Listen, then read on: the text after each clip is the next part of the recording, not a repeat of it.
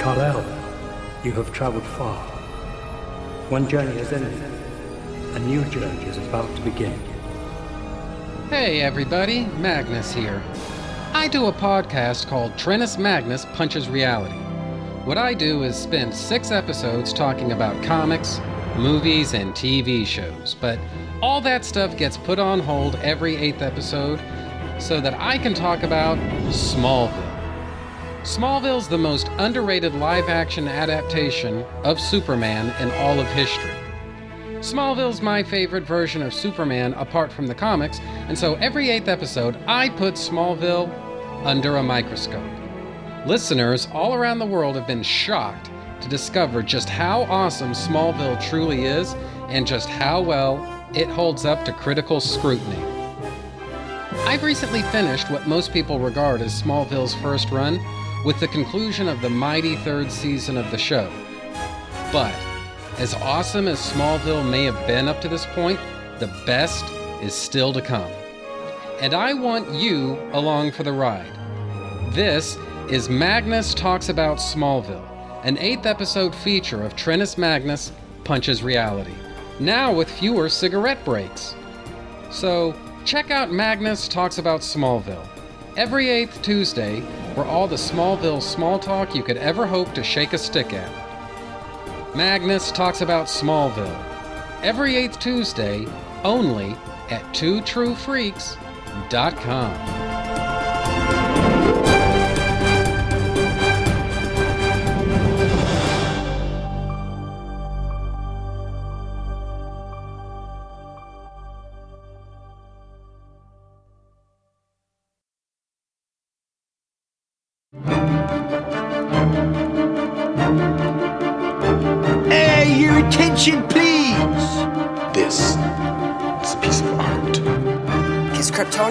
Kryptonian biological makeup is enhanced by Earth's yellow sun. Dr. Doom wears body armor to conceal his own mangled form. Worst episode ever. Why? Who shot first? Who gives a shit?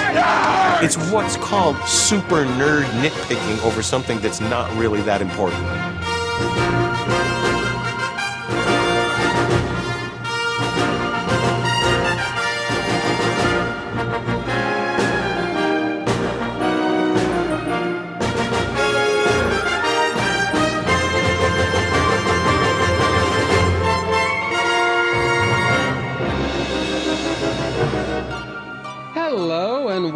Back to Trennis Magnus Punches Reality, presented by Two True Freaks.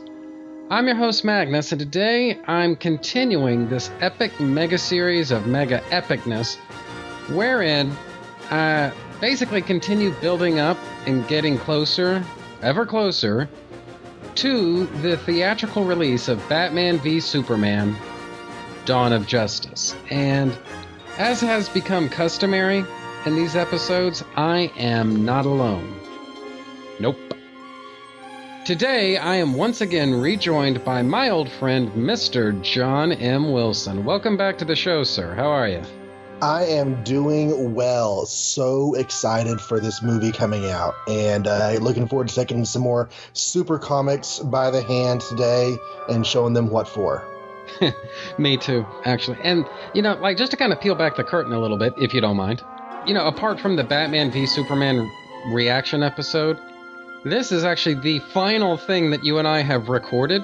It's kind of funny that, you know, as we've gone through the series, we have recorded this nothing at all like the uh, actual release order in which all this stuff is going to come out. But at least at the time that Wilson and I are recording this, it is November the 11th, and I don't know about any of the rest of you, but I'm a little bit of a Christmas junkie. That combined with the fact that I really have no, like no uh, special fondness for the month of November, means I'm pretty much already balls deep in in, in Christmas mode already. So it's been a lot of Christmas. I'm sorry, what? Yeah, bring on the Christmas. I like it. Um, Thanksgiving is always one of those things. It's kind of I enjoy it. I enjoy seeing the family, and we're doing something special this year. But but I Christmas is my holiday. Yeah, and I mean the main I kind of like to the degree that I I, I, I guess recognize the existence of the entire month of November, which I'm usually reluctant to do. But like to the degree that I recognize its existence at all, to me, it's really just sort of an extended preamble slash build up slash placeholder to and for Christmas, you know? And that's just the way that I've always looked at it. But the reason I mention it here is to say that it, you know, I have no idea what direction this conversation that Wilson and I are about to have, what direction this might go in. But if you hear us talking about Christmas and whatnot, well, just keep that in mind. So now, just between, uh, just uh, just between you and me, and also to kind of uh, peel the curtain back even further, it's really been quite a while since we recorded together the last time. It's actually been a couple of months. So how you been doing, man? It's been a while. Uh, I've been good. Um, school's been going along. It's a new school year. Um, we're you know, shoot, eleven weeks into the thing now, twelve maybe. I don't know. So um, the, the the kids have gotten their first report card, had their emotional reactions, and then, then slid back into the slump of okay, well that's over. Now we're just back in normal business, and so I've got I've got to start motivating them again to no no no no no no. You, you need you need to keep actually doing school. And don't don't just stop because you're you're you're tired or whatever. Um, but it's been good, and today's uh, odd Wednesday off in the middle of a week because mm-hmm. Veterans Day we always take off, and it happened to land in the middle of a week. Last year was on a Tuesday, so we got a four day weekend: Saturday, Sunday, Monday, and Tuesday off. But this year, um, nope, two days on, day off in the middle, two days on, and uh, it's just a little bit odd. Well, oh yeah, and I guess you're probably going to get screwed over a little bit next year because that's going to be a Friday that it falls on next year because so we'll have a three day weekend. That'll be nice. But... Uh-huh. Huh. Well, right, but it's just a, maybe it could have been a four day weekend again. So yeah, we're gonna, we're gonna the leap year is gonna cheat us out of another four day weekend. Oh, that sucks. Well, um, now not that it's any of my business or anything, but I guess uh, I guess Lily's probably struggling with senioritis right about now, isn't she? She's just about. Wait, how old is she? Eighth, eighth grade. Oh so shit! Okay, wow, no question. Senioritis of middle school though. Yeah. Okay. Well, fair enough. What? You know what? It's funny you should mention that. I remember when I was in eighth grade, you know, basically the structure, at least here, uh, apparently different places do it different ways, but at least here, junior high is like seventh and eighth grade, right? So, right about Christmas of my eighth grade year, I started looking around junior high and it hit me. It's like, I have done pretty much everything now. There's literally nothing more this place can offer me that I haven't done to death already. And I don't know, it, it, it's a weird kind of empty feeling. You know, I don't know if like I don't know if that's how you felt about it when you were that age, but certainly that's that's where I was coming from. Yeah, it's one of those things where you you, you feel like you should you know feel differently. It's kind of like adulthood. Like I don't really feel much different than I felt when I was 25. Just you know, there's a bit more of me, me to move around and get tired all the time. But um, so it's like it, there's there there never was like this big revelatory dawn of adulthood that that you expect to happen, or you know, whenever any sort of big uh, time in your life comes, does tend to not be very special unless you take really extra effort to make them memorable. They just kind of happen, and then they're gone, and la la la. That's very true, and it's kind of funny, you know. There was this. It it, it wasn't bad, but I ended up getting called to uh, HR uh, several months ago, actually, at this point. But I ended up getting hauled into HR because basically, it's not that I was in trouble. It was the company that was in trouble, and I didn't know it. But basically, they, you know, there was a problem that they wanted to fix with me. It was not that I had a problem that they wanted to fix. They wanted to fix their problem with me. Get it? And mm-hmm. so, but you know, you don't necessarily know that, you know, going into it. They just say, "Hey, you know, HR wants to talk to you," and so Next thing you know, your balls shrivel up.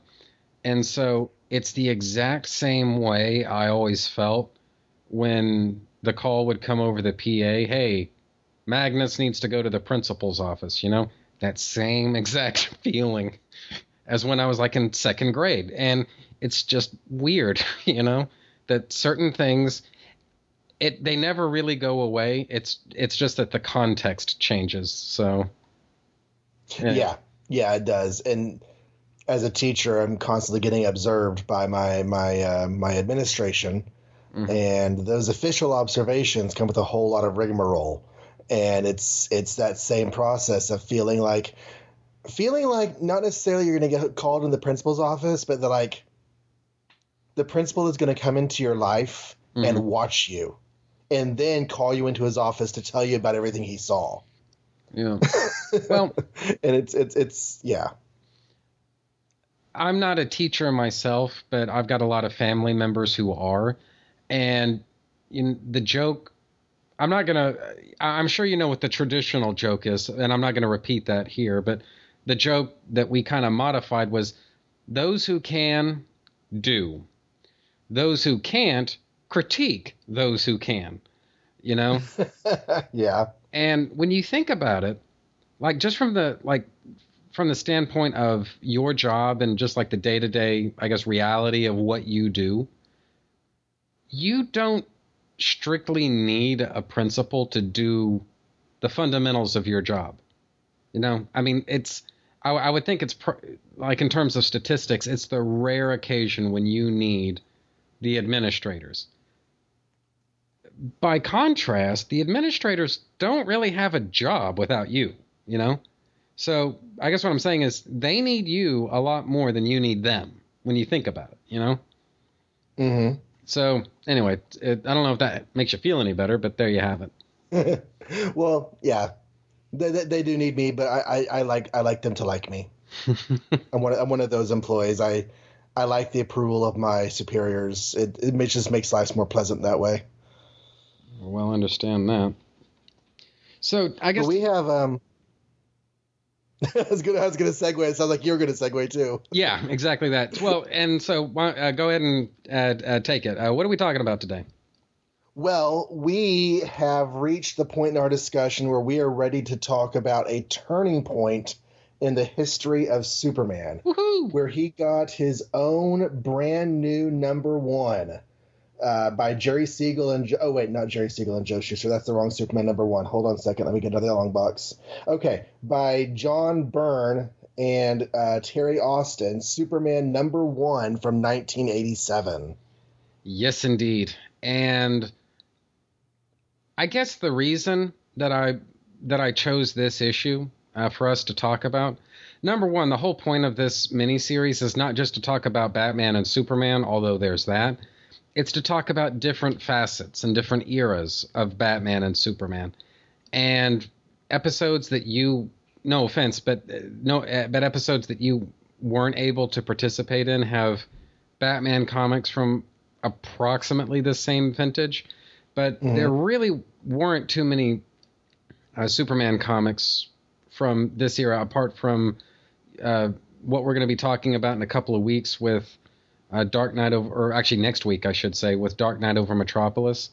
But apart from that, there really wasn't going to be much else in terms of an opportunity for the Byrne Age, and so I wanted to make the most of it while while I could. Excuse me. We we could have done like a, a twelve or fifteen episode um, journey through every media incarnation of the death and return of Superman story. And the thought crossed my mind, but then I realized that some attorneys, or worse yet, some mafia thugs in dark black business suits and sunglasses and stuff may stop by my door, break my legs, break my headset, and maybe a few other things. I mean, I just figured that uh, Bailey and Taylor might have a little something something to say about that. So And, and Demons' right hand is always really rough when his left hand misbehaves. Don't I know it? Yeah. And by the way, I'm speaking as the guy that never got that crew of Filipino interns, you know, or Filipina interns. So yeah, I mean, I, I very well know the taste of Demonzo's wrath. So no, in the interest of uh, maintaining my freedom and God knows my personal health, I decided this may be the safer thing for us to talk about. So, in relation to that, I thought, well, Superman number one, not a bad not not a bad alternative and honestly this is one of those comics that i'm i'm kind of happy that i read when i did because you know when you're a, I'm sure you remember, but when you're a kid, you you're not necessarily able to follow every single issue of every single comic that comes. Well, I say that maybe probably today now you probably can, but back when you and I were kids, and your comic outlet is the supermarket or it's the convenience store or something like that, you're not necessarily able to to get every single issue because maybe they don't order every single issue or maybe just you know through weird machinations of fate you're not able to get every single issue that that comes out even if every single issue is available. So it, it's sort of it's sort of like roulette. And superman number one it was one of those things that was it just eluded me right? Now i got superman number two and um, you know, a couple of others but superman number one i wasn't actually able to read until probably like 1989 or 1990 or something like that as a back issue. And so my perspective on it then you know as a like as a 10 year old is a lot different than it would have been as a 6 year old which maybe makes a lot of sense. But i think it actually works out for the best. And just looking at this cover though this i think is i think the Byrne age has a criminal a criminally underrated number of awesome covers. And really right from the start. I mean it's not like they needed time to find their sea legs in terms of developing badass covers. My view is that once you get past the Man of Steel miniseries, pretty much all of the Byrne Age covers are are gold. You know, I mean, you get occasional goofy ones, but for the most part, a lot of them are gold right from the start. And this, I really, really do like this cover. I mean, it, you have, um, you don't realize who it is until you get into the issue. But you have Metallo in all of his green, glowy kryptonite goodness, and Superman, um, dying basically on the foreground. Um, and it, it's a great cover, but I, I wonder. It, it seems to go against the grain of your traditional number one iconic Im- cover image type of thing, you know? Mhm. I mean, it comes with a cover copy. It's your first issue, and it could be your last. But I don't know. I, I when I see the front page of Superman bursting through a, a wall, I expected something more like that, you know, to be on the cover of just a really cool Superman pose, and then and then throwing the meat grinder on the next cover, you know. Agreed. And this, I always thought that if this is what you're going to do as your number, as your story for number one, there aren't very many.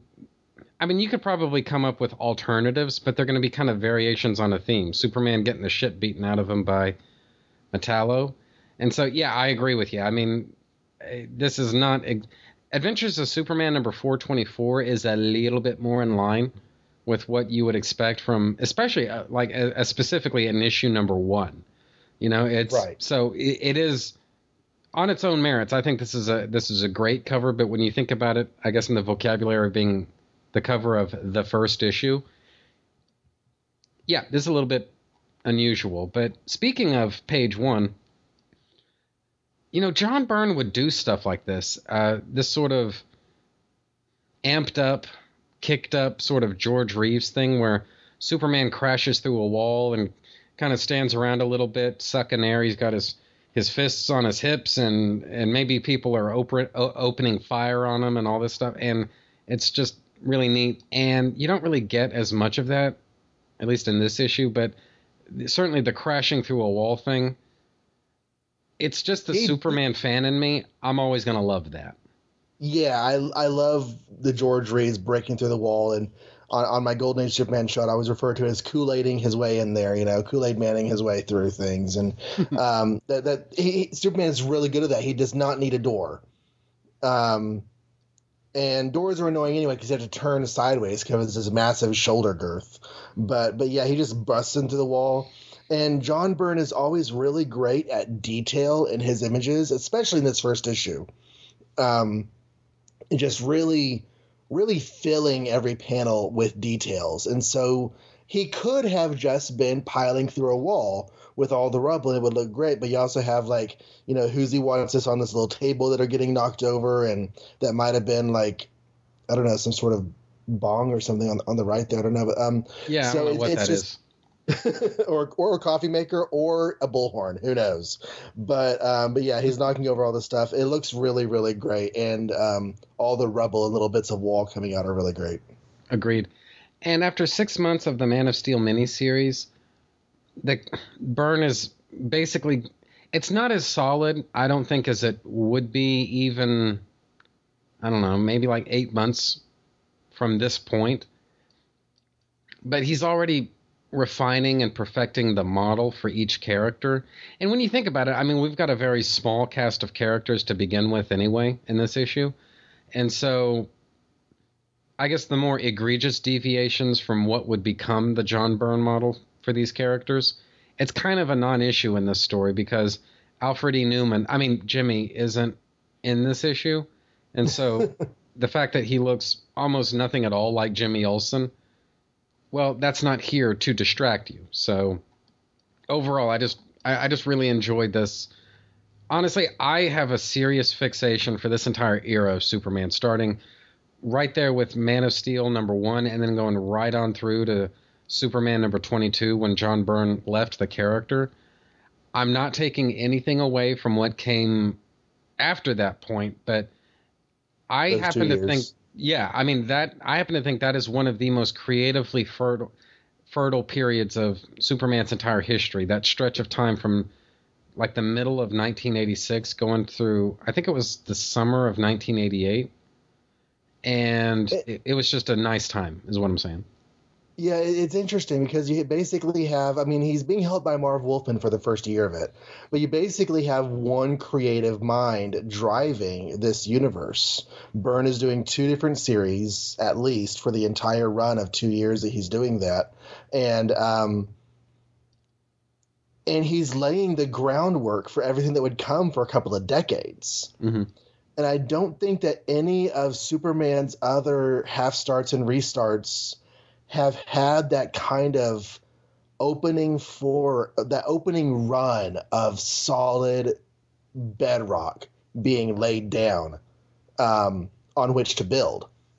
Agreed. I, and I think I think that's a that's part of the problem with what we see in current comics. And I'm not going to you know be a new 52 naysayer or, or, or bash DC, but one of the things that the other character we've been uh, we've been celebrating, Batman, has going for him right now is Scott Snyder as the unitive overseeing creative force driving the books, and Superman has not had that for the last what is it over four years now.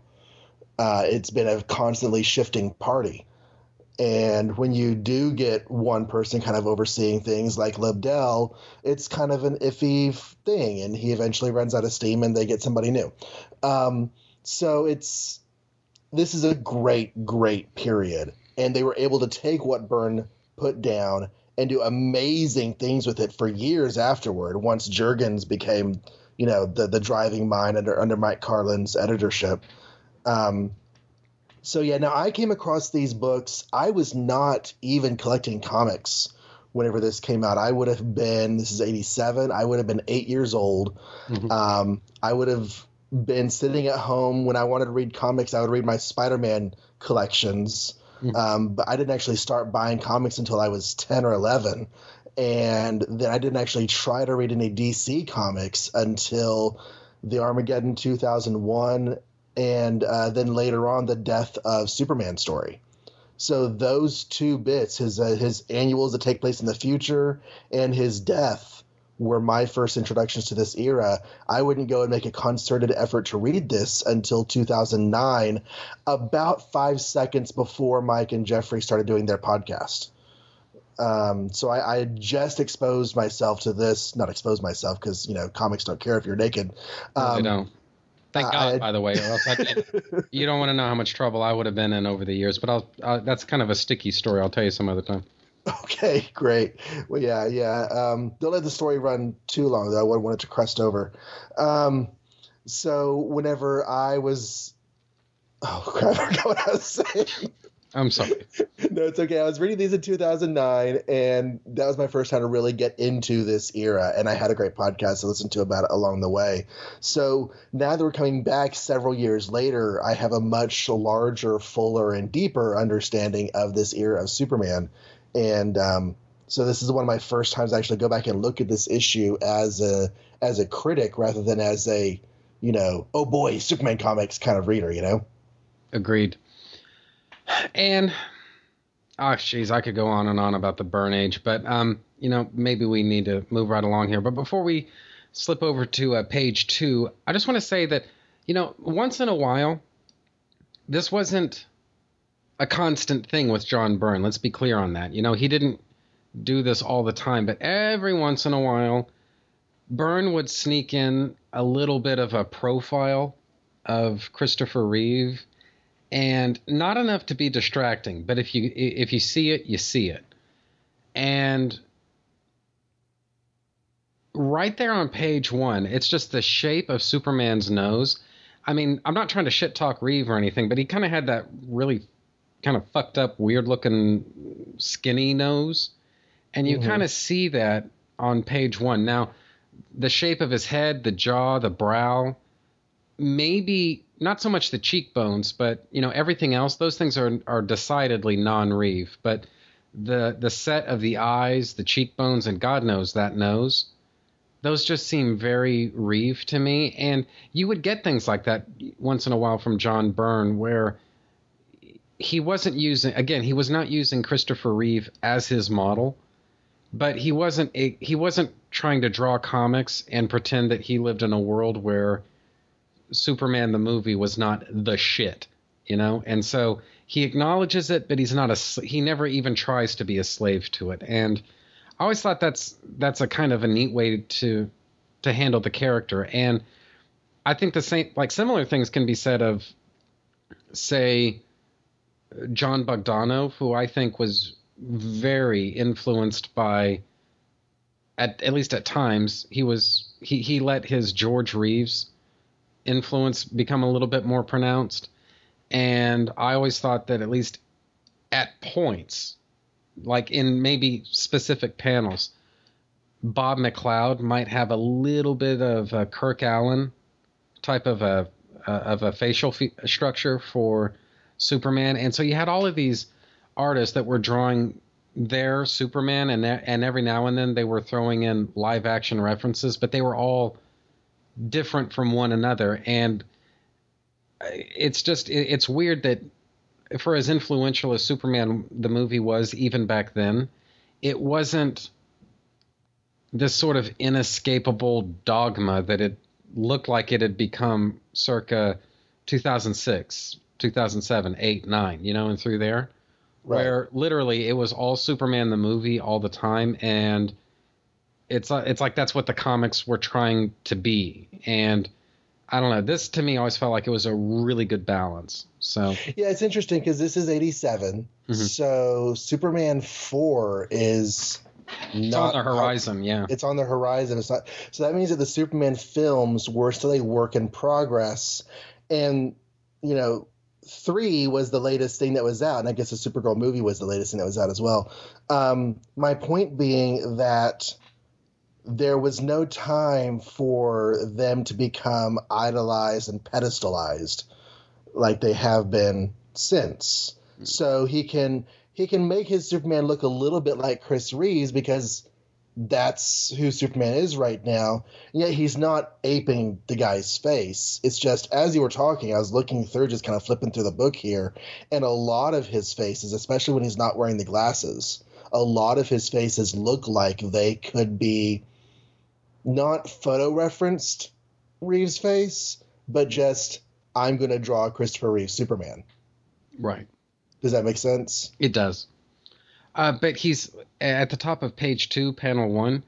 You know, you've got Superman. He's standing in front of that hole in the wall he just crashed through, and the I guess the shape of his body, the his, his broad shoulders. He's got biceps the size of bowling balls, and his torso. He's got that sort of body, bodybuilder style sort of V cut, and he doesn't have what and my point in saying this is that he doesn't really have Christopher Reeve's build. Like I always got the idea that Gary Frankenstein, he was to the best of his ability trying to draw Chris Reeve in every single comic that he drew and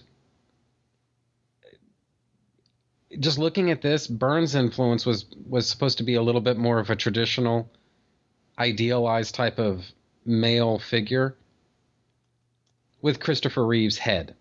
at certain points, you know, Right. rather than trying to draw literal Christopher Reeve on the page.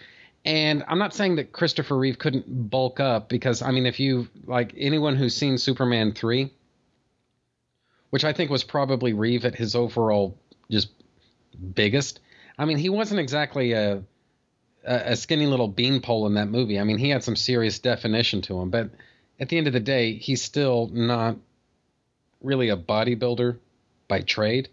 Right. Whereas Henry Cavill, I mean, that could almost be a Lord. Cavill body in a Reeves head on that on that on that top of that page. Yeah, and I I'd buy that, you know.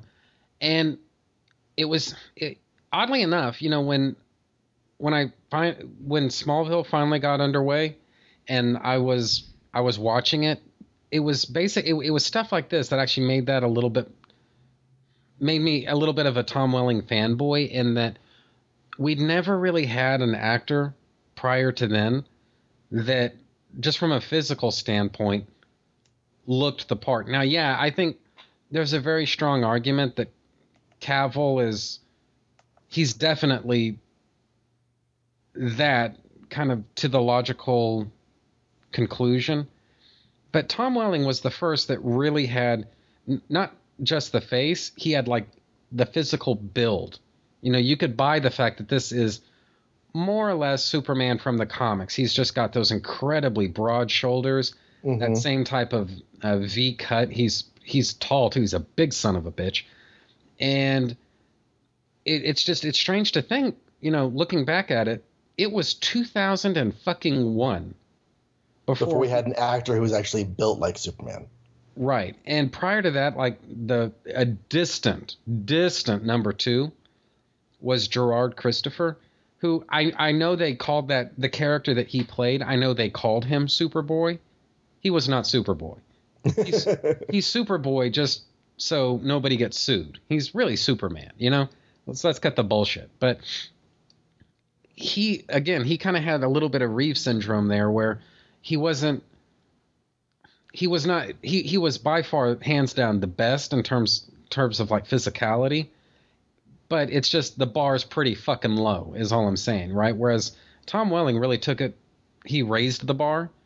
And then of course i mean i think at this point it's it, it would be fair to say that henry cavill is definitive at least for the time being. He's the best that there's ever been. But that yeah, I, I I like George Reeves's build. I mean, he kind of has a bit of a stockiness to him too, especially in the later seasons. But I do like his his girth, I guess, of shoulder. Um, but you're right that Christopher Reeve he had like a really toned body, but it was more like a, a dancer's body than than a I don't know massive Kryptonian body.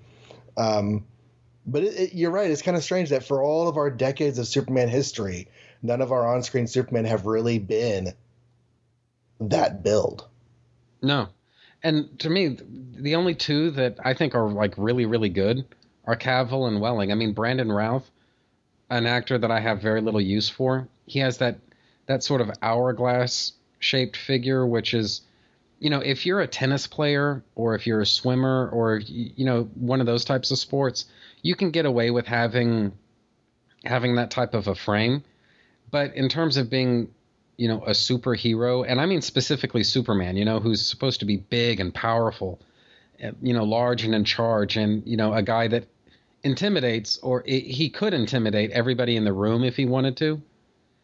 I really could not see that from Henry Cavill based on, you know, his demeanor, his voice, his build. Nothing about him has ever said Superman to me, ever. And at least, you know, Christopher Reeve, he had the facial appearance. I mean, it was a lot of people say that he's Curt Swan Superman, and I I roll with that.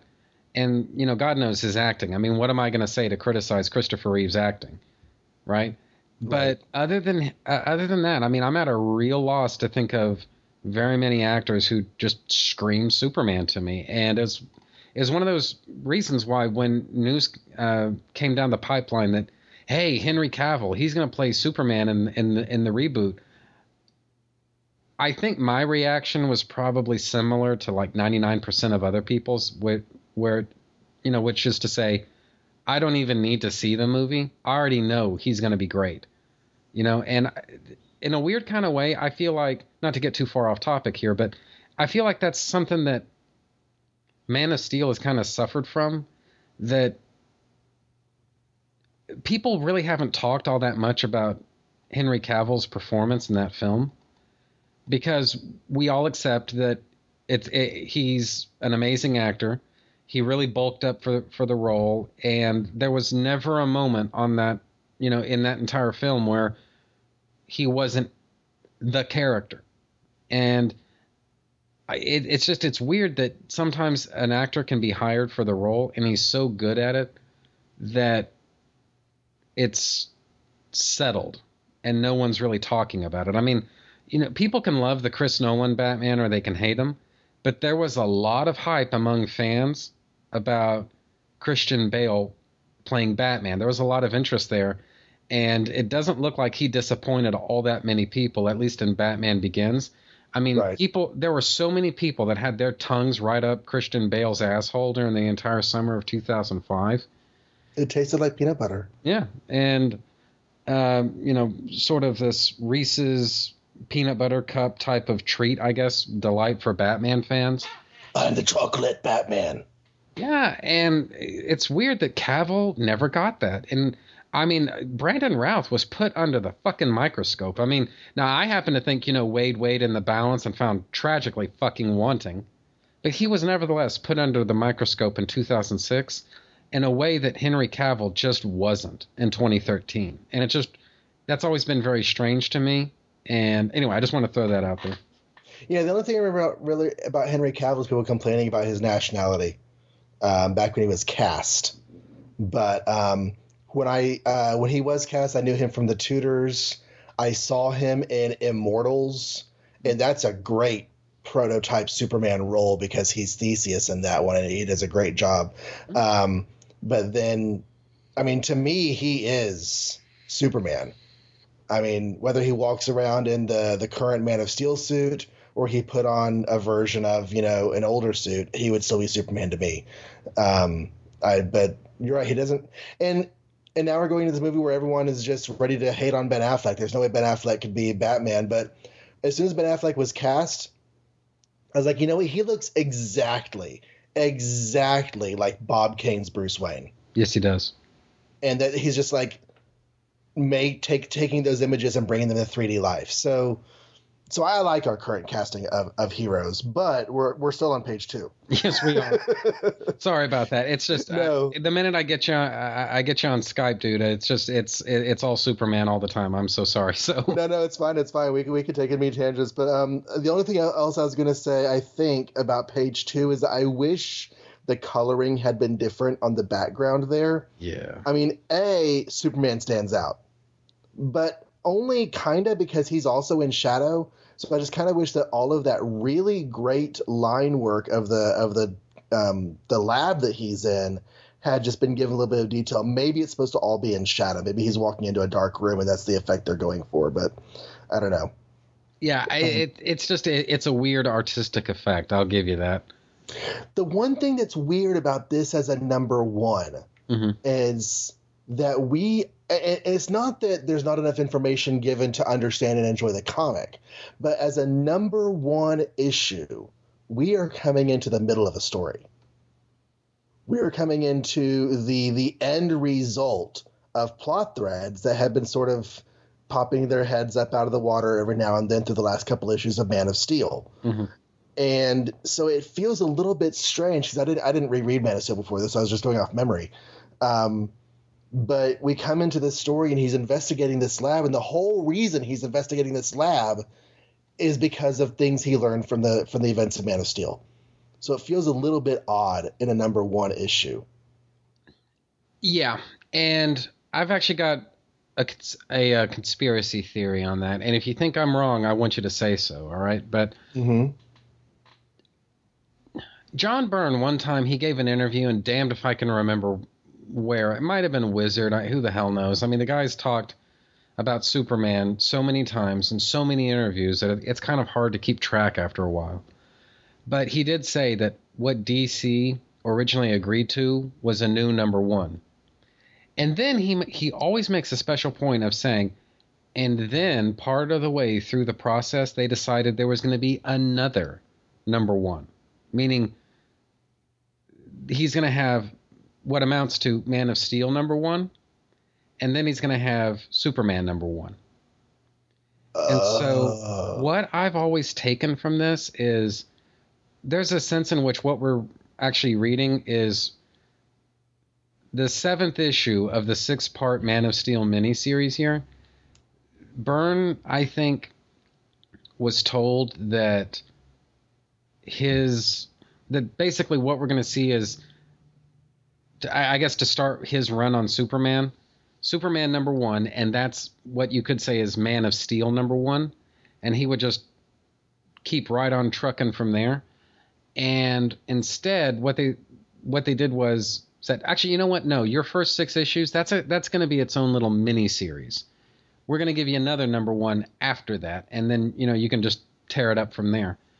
And so what we're so this there's this imaginary dividing line that it has to exist because of the fact that let's face it this is superman number one not man of steel number seven and so But you're right. The story structure is very much as if this were the seventh issue of an ongoing series, yes, and he just spent the first six rapidly hopping through time.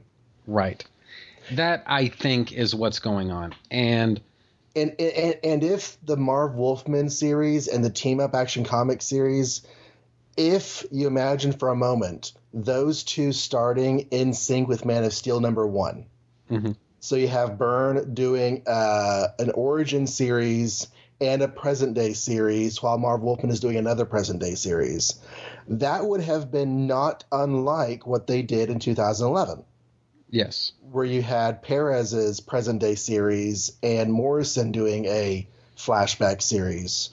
Um, because Morrison spent 12 issues in the past and then the 13th issue in the present. So the, the, there, there are some parallels there that I hadn't thought about until you said that. That's, that's really interesting. Yeah, and like I say, I mean, there's nothing I can hang that on. That's that definitely says I'm right. This is just a suspicion I've never been able to entirely. I've never been able to entirely shake. So you know what? Maybe I'm wrong. I don't know, but that's, well, I imagine the plans were kind of fluid as they went along. I mean, I mean, a huge upheaval like the Crisis on Infinite Earths and the, and the rebooting of storylines that didn't just all come out crystallized as a plan one day at a desk. I'm sure they they they massaged that as they went along much more than maybe we're willing to admit as we look back at it. yeah, Um, so interesting. Okay, yeah. Well, that that makes more sense than if he planned this to be the seventh issue of his story, but editorial said, um, no, make your first present day issue be a new number one. yeah, and then yeah, and that's it's an interesting way to run a railroad, but and and the thing of it is, it, it, in a weird kind of way, it's sort of how do, I, I forget how you pronounce this word prescient, where you know when you compare where the comics industry is nowadays, that is definitely the marketing formula that they would use today. That was kind of original, outside the box type of thinking in 1986. Well, the whole idea of a new number one was was crazy thinking in 1986. Absolutely. But, you know, if you think about it, if ever there was a time to say, here's your new starting point, this is the time to do that. So, you know, kudos to, I guess, whoever whoever made that decision, you know, that it, it respected the Superman numbering, like Superman Volume 1 numbering with Adventures of Superman. Mm-hmm. But it still wanted to have the i guess the historical input of a and of course that's these days i think it's it, it's completely fucking abused i mean it feels like we don't really even have ongoing series anymore we just have sort of protracted miniseries that occasionally relapse into the original numbering just to say hey guys it's still there.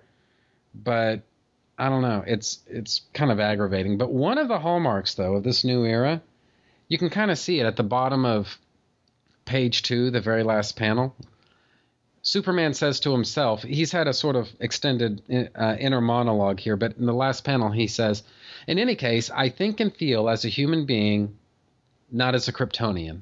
And this is one of those, I guess, character threads that it made all the sense in the world to me when I was, you know, 14, 15, 16 years old. As an adult, it's harder for me to buy into that. The idea, not so much that he thinks of himself as not as Kryptonian, I could actually totally believe that because what emotional context does he really have for regarding himself as Kryptonian? I don't think he would view himself as human, though. He can do things that a human can't. He can see things that a human can't. He can hear things that a human can't. You know, he's got an insight on really, I would say, the entire human race.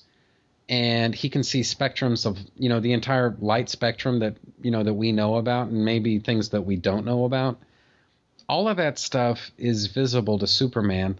And it seems a bit much to me to suggest that a character who sees what he does, who hears what he does, who who does what he does, would ever stoop to regarding himself as human because the one thing he's not at this point is human. He's coming at life, I guess, from a fundamentally human context, but there came a day when his powers were completely fully developed and he stopped seeing the world as a human, even if he was still, for lack of a better word, relating to it as a human. You know, he's got that as his background. And see, that's that's more how I read it. I, I viewed it as more of a cultural statement, as how he relates to the rest of the world. Um, that having grown up eating pancakes and working a farm and working as a reporter and you know lusting after all the pretty girls in the cheerleader outfits. Everything else that that young human guys do um he feels like a human even if you're right he does not at all perceive the world physically the way the rest of humanity does. Um, in fact I'm surprised that Byrne didn't really play much with the loner aspect of that, which is which. Of course, I'm saying that as a 2015 comics fan, and it seems like the loner aspect of Superman is what always gets played up these days. Yeah. To, to, to whether that be a good or bad thing, but it happens a lot. yeah. Um, but yeah, he. I saw it as more of a cultural thing, and it's interesting with this particular version of Superman because he's had his powers and he's been operating as a superhero for seven years now, I think the timeline is. Yes. But it was only last Tuesday that he found out he was an alien. Pretty much. And and that's a really odd order to take events compared to I think every other version of the Superman origin that's out there. Right, and I mean, I think it's pretty clear that what Byrne was going for in all of that, you know, there was a story that he was telling, and the sequence in which Superman kind of goes on that journey. Obviously, it it starts coming to fruition here, and the context of it would be completely different if he found out at the age of eighteen that that that he's an alien, and so I thought when I was analyzing the story, because I did, I mean, I obsessed over the way John Byrne kind of crafted this story, where it overlapped with what you might call the traditional Superman mythos and where it crucially diverged. And I kind of liked the idea of Superman coming face to face with this reality as an adult. Because when you think about it, I mean, it's this is something that he would have to, you know, investigate, work on, and kind of discover in time. And I guess I just find it very easy to believe that it's not necessarily something that he'd have all the answers to at the age of, you know, 16. Now, in Smallville, he had maybe not everything, but he had a, a the big picture of it by about the time he was 16, and that was again, it was crucial to the story that they were telling that he finds out at that age, and so that part is okay, but I just I really admired the way that John Byrne paced himself in this story because I, I, I just I, I, couldn't escape the the sensation that if this was in the hands of a of a lesser writer, a lesser creator, I don't know that the full dramatic impact of this would have been would have been felt. Does that make sense? Yeah, it does. And you know what just occurred to me? What's that? John Byrne is emulating the golden age here. Hmm. Because the only other Superman who found out he was an alien well into his career was 1949 Superman. Because that Superman went through the entire decade of the 40s being Superman, but it wasn't until they did the Krypton story, and I want to say 1949 or 1950, maybe it was 1948, but right there at the end of the 40s, that's when he found out about Krypton and about being an alien and all the other stuff As a result of Kryptonite too. as a result of the first uh, comic book story of Kryptonite. Yeah. So um, I never put those two together, or if I did, I forgot. But of all the things that John Byrne did that was new and different, that is actually a golden age trope, and that just makes me like it more. Right, and you know how you know how I'm about that era. Yeah, I, uh, yeah. I, I think most of uh, most of your listeners are, are very very clear on that. But you know, it's a it's a really good point because I do remember just so just so you can have a little bit of extra credence for that. And now, I, I- again, like I said, I mean, John Byrne has done so many interviews so many times about Superman. It's hard to know. It's hard to remember where exactly he said it, but I know for a fact. I don't know where or when, but I do know for a fact he said, you know, the what he wanted to do was basically do a very Jerry Siegel, Joe Shuster type of Superman, and Someone who grew into his powers like the mythos developed early on. right, and and that I think that's really the only interpretation of what he said that makes sense, because this is not the the sort of Franklin Roosevelt New Dealer type of Superman at all. He's in fact, he's. I think this Superman, at least the way he's been presented so far, is very apolitical. Whereas I think that the Siegel Superman, to begin with, people who want to call that Superman a socialist, I'm not completely sure I agree with that, but I do. I, I do think they've got a leg to stand on in that.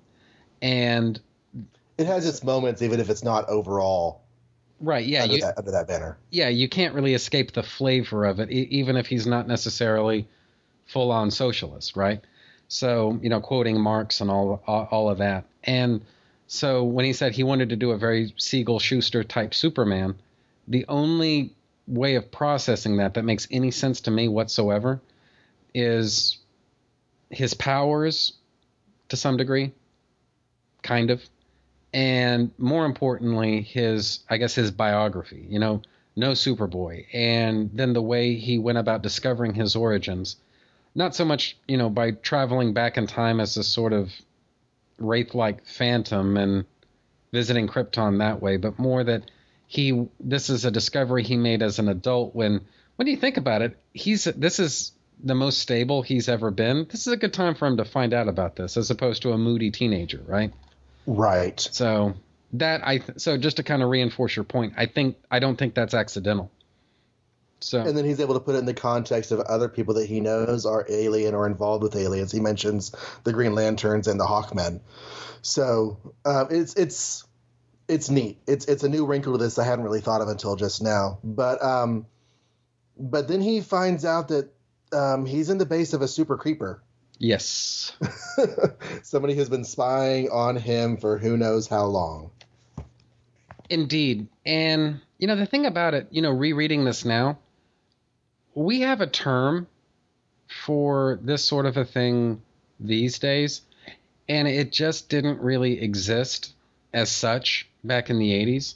But we would call Emmett Vale, and that's who we're talking about here. We would call Emmett Vale in modern parlance a stalker, or I guess in more kind of even more modern than that, uh, like you were saying, creeper. And this was, again, it, it's just it's one of those things that it's this is an idea that I think is a little bit ahead of its time. And I'm not saying it it it wasn't successful in its time. Obviously, it was, but it's one of those things that it's aged incredibly well, incredibly well Mhm. because I like the I, I really like the concept of Superman being more or less universally accepted once he goes public.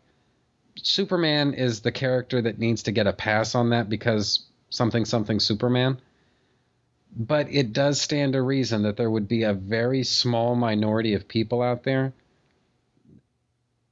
And I mean, in the 1980s, I think the easiest caricature shorthand would be the sort of paranoid, delusional, rabid, uh, anti-communist. You know, even Reagan is not far enough to the right for your taste. I mean, we're talking just like way over the top, sort of paranoid extremist, and that guy would never accept, or for that matter, fully trust someone like Superman, major outsider, implicitly alien. It's just it's implicit.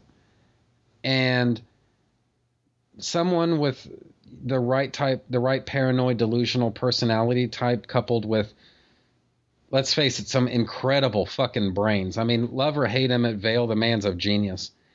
And you know what? I could totally picture him being able to stalk Superman without him being fully aware of it, being able to steal Superman's uh, ship, and all of these other things, it's not a stretch, you know. And like I say, if anything, this is only more believable today, even than it was in the 80s.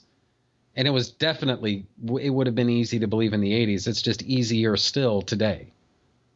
So they play with the idea of Superman not being trusted only rarely in comics earlier than this. Yes. I mean, the Silver Age did like the occasional imaginary story that had a situation that would allow for that sort of thought.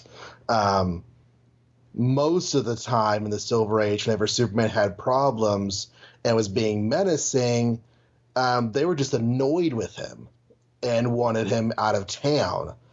There, there was never any like, um, or, or they would make fun of him. Wow, he's you know a super joke, or you know he's pulling a super boner or something to, to use Silver Age parlance. But um, but yeah, this this was definitely like you said one of those things that would not be too common, and it's only I think now in our our you know I I honestly get tired of hearing this phrase a bit, but it really just the, it fits the the post 9/11 world that we're in. Mm-hmm. Um, that the idea of completely mistrusting, I mean, not even a little bit mistrusting, but completely mistrusting uh, outsiders has become the way stories are told. Um, so this is a little bit different now. Um, I do think it's odd that this guy is dead when we first see him. It's it's not odd in a bad way. It's just an interesting way to tell the story. This this doctor and, and, and I, I forgot his name. You said it a second ago. Emmett Vale. Emmett Vale. He's crucial to this story, and he was he was the one that was making the plot threads happen in previous issues. Superman finally catches up to him. The guy's already been murdered. Yeah, that's that's that's not the expected way for the story to go, and I think it's an interesting choice for John Byrne to to take. I did too, and you know, it, it's not like John Byrne and the rest of the creative teams were at a loss for ideas. I mean, I think, like I say, this is one of the most creatively fertile periods of Superman's entire history. I put the two year stretch, this John Byrne two years, actually over two years, stretch, uh, his run on Superman, I put that up against pretty much anything from Superman's entire history. That's how good this is. But I do feel like there's a little bit of a missed opportunity here that, you know, with the with sorry, I just knocked over my e-cig here. Uh, with the big reboot that happened, one of the obvious casualties in Superman's Rogues Gallery is a sort of recasting of Lex Luthor where the threat that Luthor poses now is, I guess that's sort of. There's not even really a word for it, so I'm just going to invent a term. I'm just going to call it sort of corporate tyranny.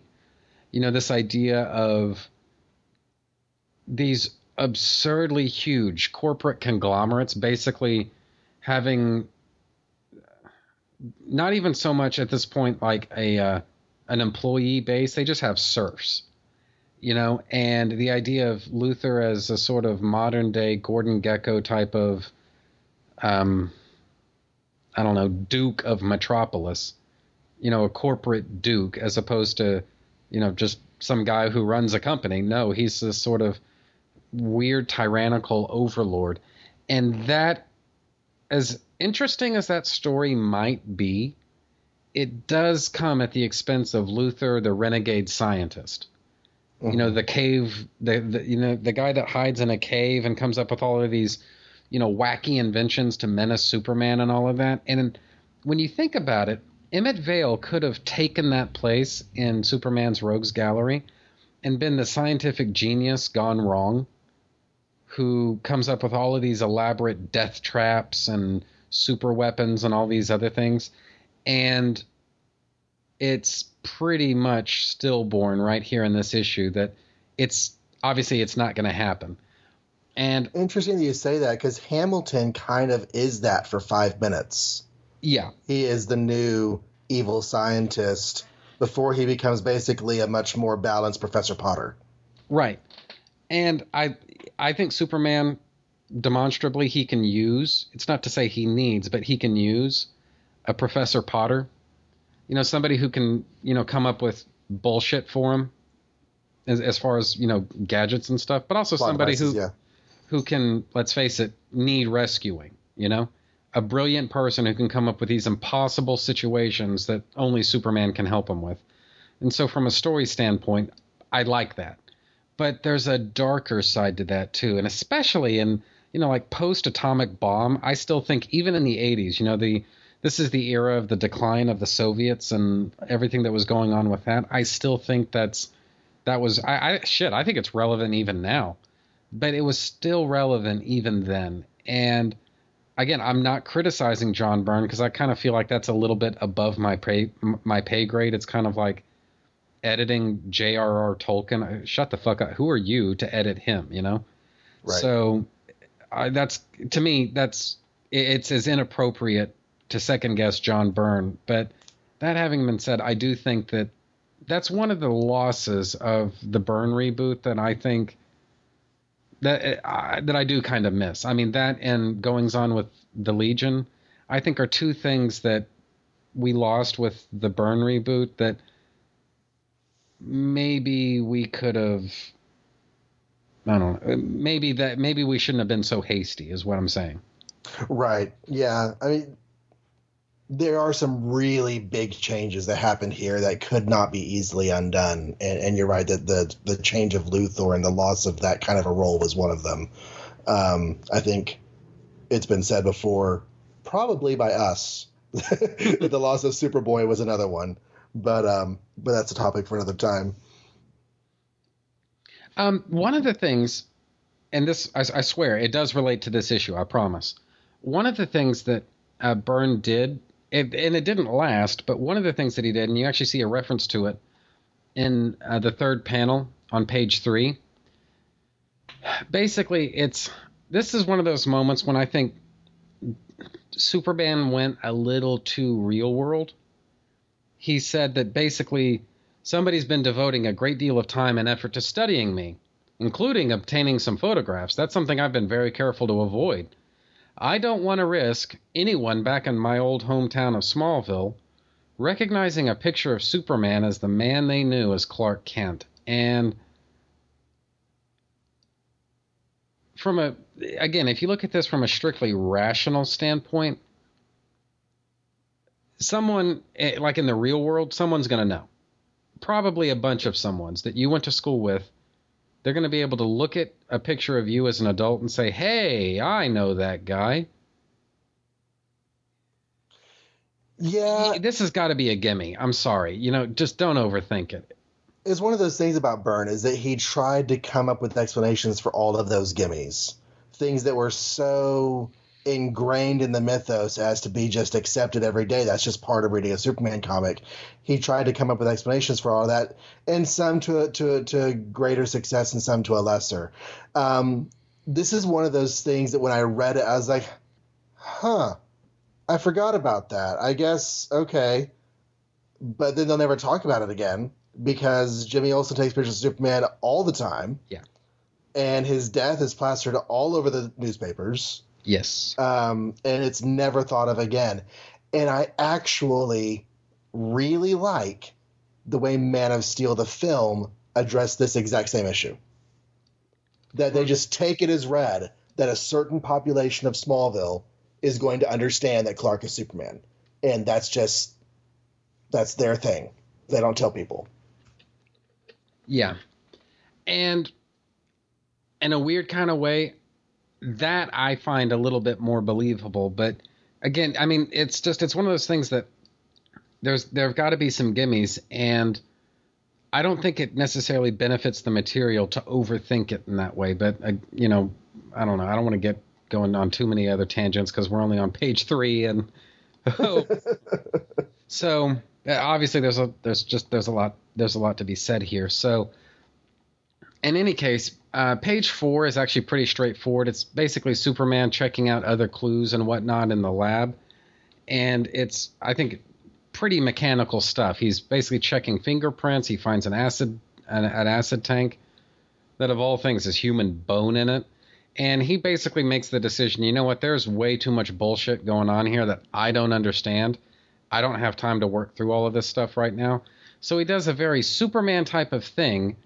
He basically digs this chunk of land out of the earth and t- flies it up to upper orbit. So it, it the vacuum of space. Number one, it's going to keep it out of everybody's reach. But number two, or most people's reach. But number two, the vacuum of space is going to basically preserve the scene of the crime, as it were. So that way he can, he can come back to it later. And we get this moment where he lifts this huge landmass out of the ground. And my question for you is it's not, I, I don't think it's ever made completely explicit, but I think this is the closest we come. Superman makes the observation that I fly objects the same way I fly myself. Not uh, it, it's done by sheer force of will and not by strength. He's not using his muscle power to lift heavy objects once he's flying. And that's why this chunk of land isn't splintering around him. It's why he can catch an airplane. He can do or he could pick up a building if he wanted to. And, you know, things like that. And so my question for you, just there's not a right or wrong answer. I just want your opinion. Is this some is this a power that Superman has always had even back in the pre-crisis? Or is this something that John Byrne in your opinion kind of invented out of whole cloth to explain the impossible physics that we we all expect Superman to be able to do, but unfortunately, f- the laws of physics they are what they are. You know, if Superman were to actually lift up a building, it's it, it'll either fall apart around him or it might telescope him directly back down into the ground. What's not going to happen is he's going to be able to just pick up a building and then fly fly around with it. So we Yeah, see him of do. Hmm? Yeah, I was gonna say it's one of those things about about uh, superhero tropes is when someone has super strength, they can lift something up by a corner of that thing. And the, the thing about matter is that it's a complex structure, Mhm. And you br- you pick up a corner of that thing, the rest of the mass is going to want to stay where it is. Mhm. So unless, you know, not to get too physicsy, but unless the bonds between the stuff that you're picking up on the corner and the rest of the object, unless those bonds are stronger than the gravitational pull holding it down and the inertia that makes it want to stay there, then the stuff's going to stay right where it is. So he they, he does this little quick little explanation of how he's going to pick all this up first by f- creating a fused bowl underneath so that when he does lift up with his strength initially, the whole thing comes up with him. And then I think the whole psionic flying thing is um, is just another way to explain how he can move stuff without having in order to lift an object, your feet have to press down into the ground. Yes. And he's not doing that. So I think he's actually explaining two different things here on this page. Um, but again, in such a way that either you take it as read from here on out that that's what he's doing, or the writers just ignore it because it's almost never brought up again that I can recall. And yet I do remember having conversations with comics fans in the mid 2000s that this is how Superman does stuff. It's all psionic. All of Superman's powers are psionic, not physical. Right, and this does kind of lead into one of those crucial differences between between Marvel and DC, right? And I would almost want to compare it to this. Like, if you're watching a, a, a Chris Nolan movie and somebody's wearing a hat and then that guy gets punched in the face, his hat's going to fall off. Mm-hmm. If you're watching an old timey Republic serial, an adventure serial, and the hero he's wearing a hat and then he gets punched in the face, somehow his hat is going to stay on. Or, or, or if Batman's in a fight and, and, and someone actually accidentally tears his cape off of him, they'll cut down to an outside shot and cut back and his cape will be back on. Exactly. and in the Marvel universe, you punch a guy in the face, his hat's going to fall off. You know, there was I I forget it was some crossover, I forget what, but just to kind of emphasize I guess the differences between these between these two different concepts um, these two different universes. Superman was and keep in mind we're talking about the Marvel universe here. He's flying around and then at one point I think he actually does like pick up a, an airplane or he picks up a car or something like that. And somehow the thing doesn't just fall apart. He's able to to pick it uh, he's able to basically catch it. Reed Richards is watching this whole thing. He's like, "How the fuck is this even possible? This this this is not possible. This thing should be falling apart in his hands. How is how is he doing this?" And keep in mind, we're talking pre-crisis here. So, and it was basically the writing acknowledging the fact that the Marvel universe uh, the Marvel universe operates on fairly standard rules of science and physics, you know, and uh, and the occasions when it doesn't, it's really the writer's ignorance on the subject that that it, that it's not working the way it should. But we're supposed to assume insert insert Stan Lee radiation reference here. Exactly. And the DC universe, it doesn't necessarily have the same laws of physics that the real world operates under. I mean, Earth Prime isn't necessarily the same level of reality as is Earth One.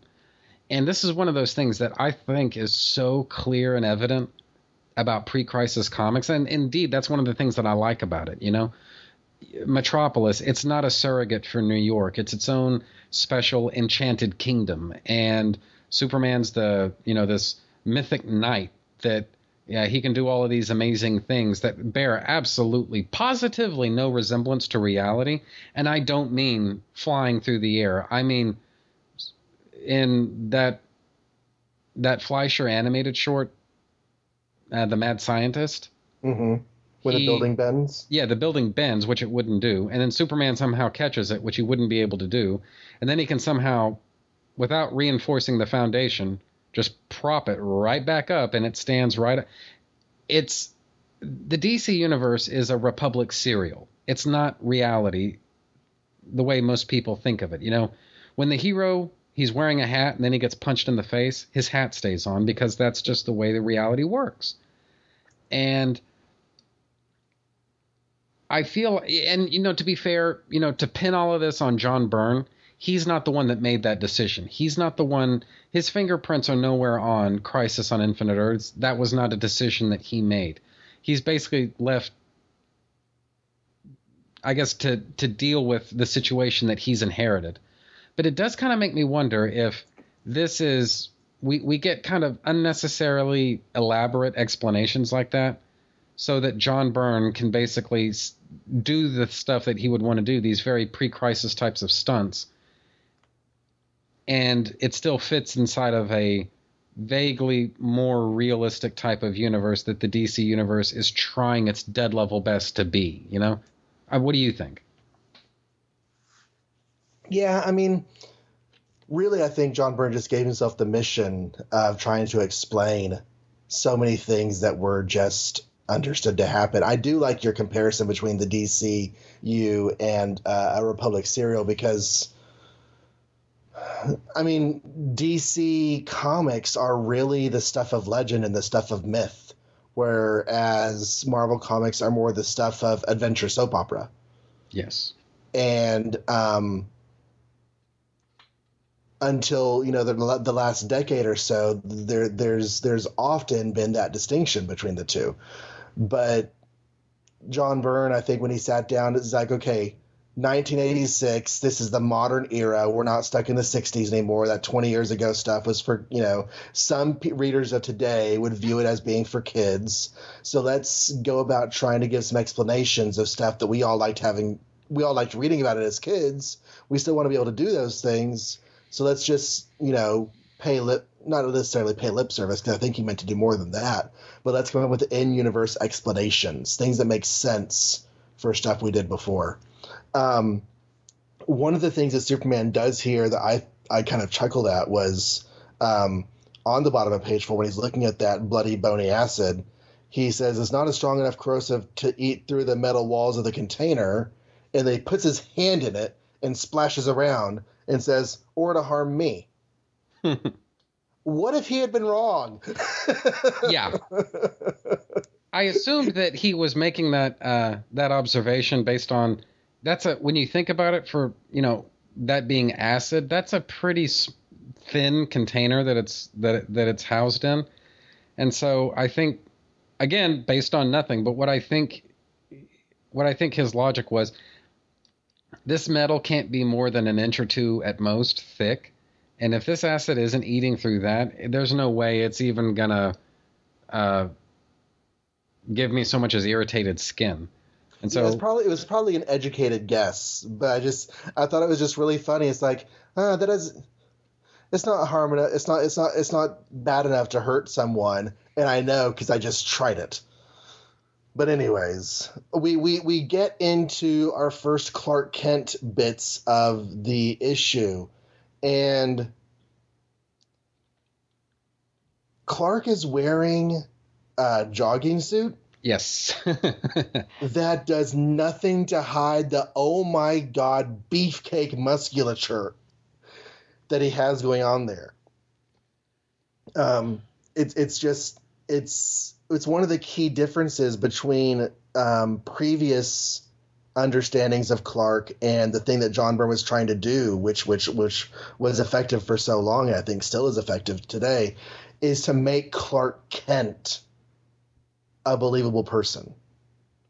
One of the big differences, I think, one of the big things that Stan Lee did with Spider Man is that he created a character. His goal was to create a character where Superman wasn't pretending to be Clark Kent Superman was Clark Kent and had all of those social foibles that he pretended to have. That's Spider Man.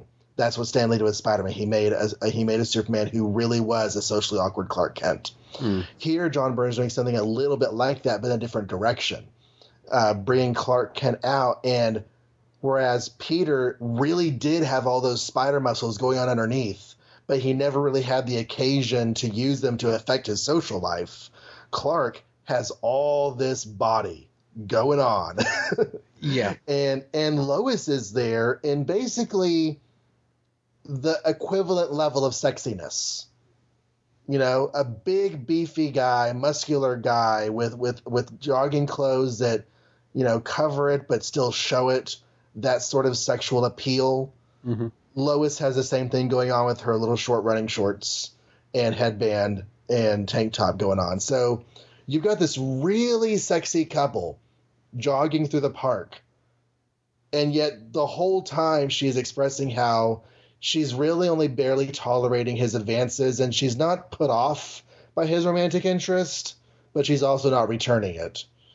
And and she's just trying to make that very clear. It, it, it's it's kind of surprising just how forward Clark is with her. He's like, "So I'm going to keep flirting with you, and you're cool with that, right? Because because my goal here is to get you to like me. She's like, yeah, whatever. You know, I don't mind, but it's not going to happen. and you know, like I got to tell you, on that note, this is one of the reasons why I'm a huge Lois and Clark fan. That show, I mean, it took little moments like this and it kind of made a little bit of a franchise out of it, especially in the first two seasons of the show, where you had these these characters that they were having this, you know, the, these types of exchanges with one another, and then of course there there came a point when they truly were dating. Now, it wasn't something that Lois was, you know, deigning to do anymore. She really was interested in Clark, but the reason that you buy it is because of the fact that, and this is going to turn into a criticism in just a moment, but the reason that you buy it is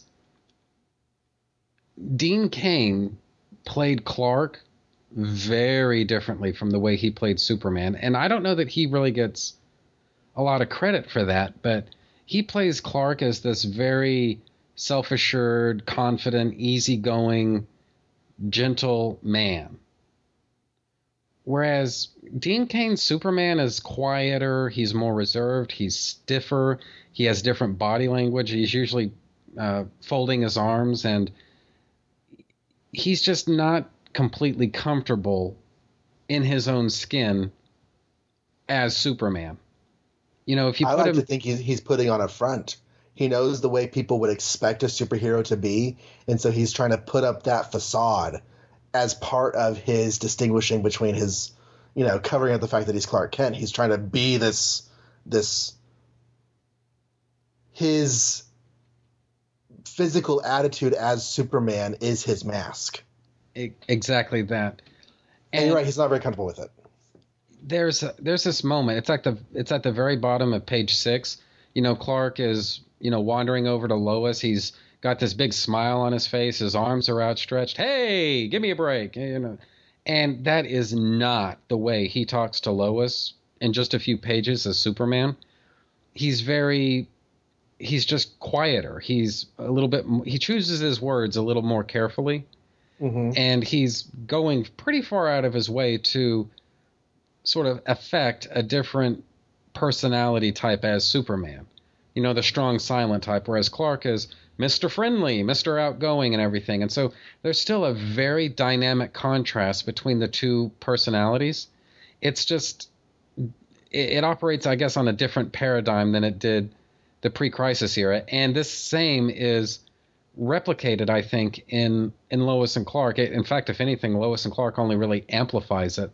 And by the way, just for clarity's sake, I mean Lois and Clark, The New Adventures of Superman, the TV show from the 90s. That's what I'm talking about here. Oh yeah, yeah, yeah. And it's one of those things that it it made the show so easy for me to to believe in. But at the same time that I'm observing all of this character stuff in this comic, I mentioned a minute ago that there's there's a criticism coming here, and well, here it is. At the bottom of page seven, Clark thinks to himself, his uh, inner monologue, and again, a very kind of Christopher Reeve sort of look here with the shape of his nose and his smile and everything. He's he thinks to himself, it's tough playing this waiting game with Lois. She's easily the most blah blah blah blah blah, and I know she'd just fall into my arms if she knew I'm also Superman. And that that's where I got to get off the bus that John Byrne is driving here because this is a Lois Lane who's interested in Superman insofar as he's he's newsworthy. He's gonna he's a guaranteed uh, spot on the front page of the Daily Planet. But her interest in Superman, it's completely professional. It's not personal. It's certainly not romantic. She's, I guess, interested in Superman later in this issue. I guess in a very universal, brotherly love type of way. You know, it, he's obviously been fucked up a little bit by Metallo, but she's not romantically invested in Superman. I don't really get that from this this version of of Lois where I mean there may have been instances where she would you know kind of playfully flirt with Superman. I don't I've I I just never never got the impression that she was truly interested in him. Does that make sense? Yeah, it does, and I, I, was I was having similar thoughts when I was reading this. Is that I was, I was like, I don't really feel that she's like that, and so the way I, I read it in my brain is, um, that Clark might actually be misunderstanding women here a little bit. Agreed. That um, he's well, what's happening on a couple levels. Way right is that Byrne is acknowledging the old dynamic by putting it in Clark's head as an expectation that he's actively trying to work around and avoid, but that Clark is actually mistaken. And that Lois wouldn't just fall head over heels if Superman said, Hey, you want to come up and see some of my etchings? Um, she wouldn't necessarily jump at that, except maybe out of professional curiosity. Um, and so, yeah, I, it was not a it was not a throw me out of the story moment. It was a huh. I, I think Clark's mistaken there. Agreed, and I, that's probably the better way to put it. Then you know, and that's I don't know. I'm I I think I like that better than this just being, you know, Byrne maybe having a brain fart or something. I don't know. So, but anyway, from there, you know, the worm turns. They come across a what looks to be a bank robbery in progress on page eight. And that's where Metallo gets unveiled. And from the get go, what we.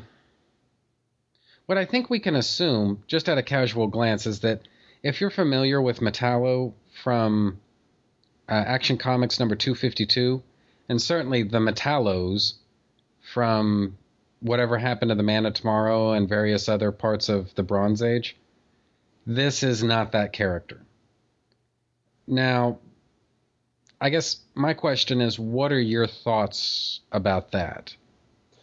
Um, one of the things that I thought was really interesting in my Silver Age reading is that John Corben dies at the end of his story. Um, the Metallo that got reused in the Bronze Age mm-hmm. is actually a different character. Yes. Uh, to the one that had been used some 15, no, more like 20 years earlier. Um, but yeah, this is a very different version of the guy. Now, the 1950s Metallo did look like a dude mm. and had the metal endoskeleton going on, but he did not look like this dude. and this guy is a sort of I don't know. He's got the silver hair, older guy look going on, but he's also ripped all to hell. So um, I don't know if he has like old guy tight skin look going on over those muscles or or what. But uh, but yeah, very very different character. And I've actually never read any Bronze Age Metallo so I don't have firsthand experience on how to compare the two. But I did just bring it up on Mike's Amazing World, and I see the whole green and orange thing he has going on, uh, where he looks like Trapjaw from He-Man in the face, and uh, well, it, it's true. this is this is not that guy. not a bit. And, and I wonder if you know later on he loses a lot of his skin, and he looks a bit like the Bronze Age Brainiac redesign with the you know the whole metal white metal Terminator thing going on, but not exactly Terminator. You know what I'm talking about? Yes. Um, so I'm wondering if whenever Byrne brings in Brainiac later, if he understood doing this Metallo story that making this Metallo look a bit like that Brainiac, that he would have to do something different for his Brainiac when he brought him in later. I would assume so, yeah. And even if it was just you know, if he'd wanted to go with a robotic Brainiac, he would have painted him pink or something like that. I don't know, something. So yeah, I Brainiac. Sorry, you said pink. well, it's true. My, my my bisexual daughter would hopefully laugh at that joke, but um. but anyways, so or or or you know what she does? Whenever I make a pun now, she leaves the room and tells me to go to hell. So, um, because she's like she's tired of my puns. Dad jokes evidently are no longer funny. Anyways, we used so, to be cool. What happened? I, I I used to be cool. I know at some point I know I used to be cool. She told me last night I was no longer cool. In fun, of course. You know, we, we get along great, but but yeah, I'm no longer cool. Well, the uh, from there, I mean, we get a there's a lot less to comment on, at least in this little stretch of pages here, where it's it's basically Superman and Metallo kicking the shit out of each other, but kind of peppered throughout all of this, we get these sort of Oliver Stone style flashbacks, sort of intercut with the narrative, where you'll have goings on with Metallo and Lois or Metallo and Superman, and then you get uh, just a quick flash of Metallo's origin, and that I think is a kind of an interesting way of of uh, telling the story. But at the bottom of page eleven, the very last uh, panel here, Superman gets smacked through the bank and then ends up crashing into a. Uh, it looks like a Macy's delivery truck, and he says to himself, he must have been pulling his punch before. Speaking of Brainiac. He must have been pulling his punch before. I can't remember the last time I was hit that hard. It was almost as if my invulnerability faded on me for just a moment there. And this is where we start getting a little bit of an insight into other things about the Superman mythos that have changed in the transition from pre crisis to post crisis. One of which is and I don't think this was a permanent feature of Kryptonite, but at least at this point in the game, Kryptonite had a sort of debilitating effect on Superman. It wasn't enough that it sort of knocked him on his ass the way it did when he was exposed to it in the pre crisis era. Here, it not only knocks him on his ass, but if he's exposed to it for long enough, it's as though it starts robbing him of his powers. And my question for you is like how do you like that dynamic? You know, is that is that good for the character or does it even matter? Is this bad? I mean, how should kryptonite affect Superman? Um you know, it's weird because it's I, am still in that Silver Age era where where things are kind of morphing. So I've seen a, a Kryptonite do him differently, and then of course there's Tom Welling where he he gets within camera frames length of Kryptonite, and suddenly he can't do anything except writhe on the ground in agony. Um, I like Kryptonite weakening Superman and robbing him of his powers and turning him into basically a worm. So long as it's really close and like this happens gradually over time.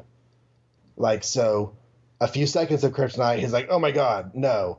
But then like five minutes of close exposure and it's really really bad.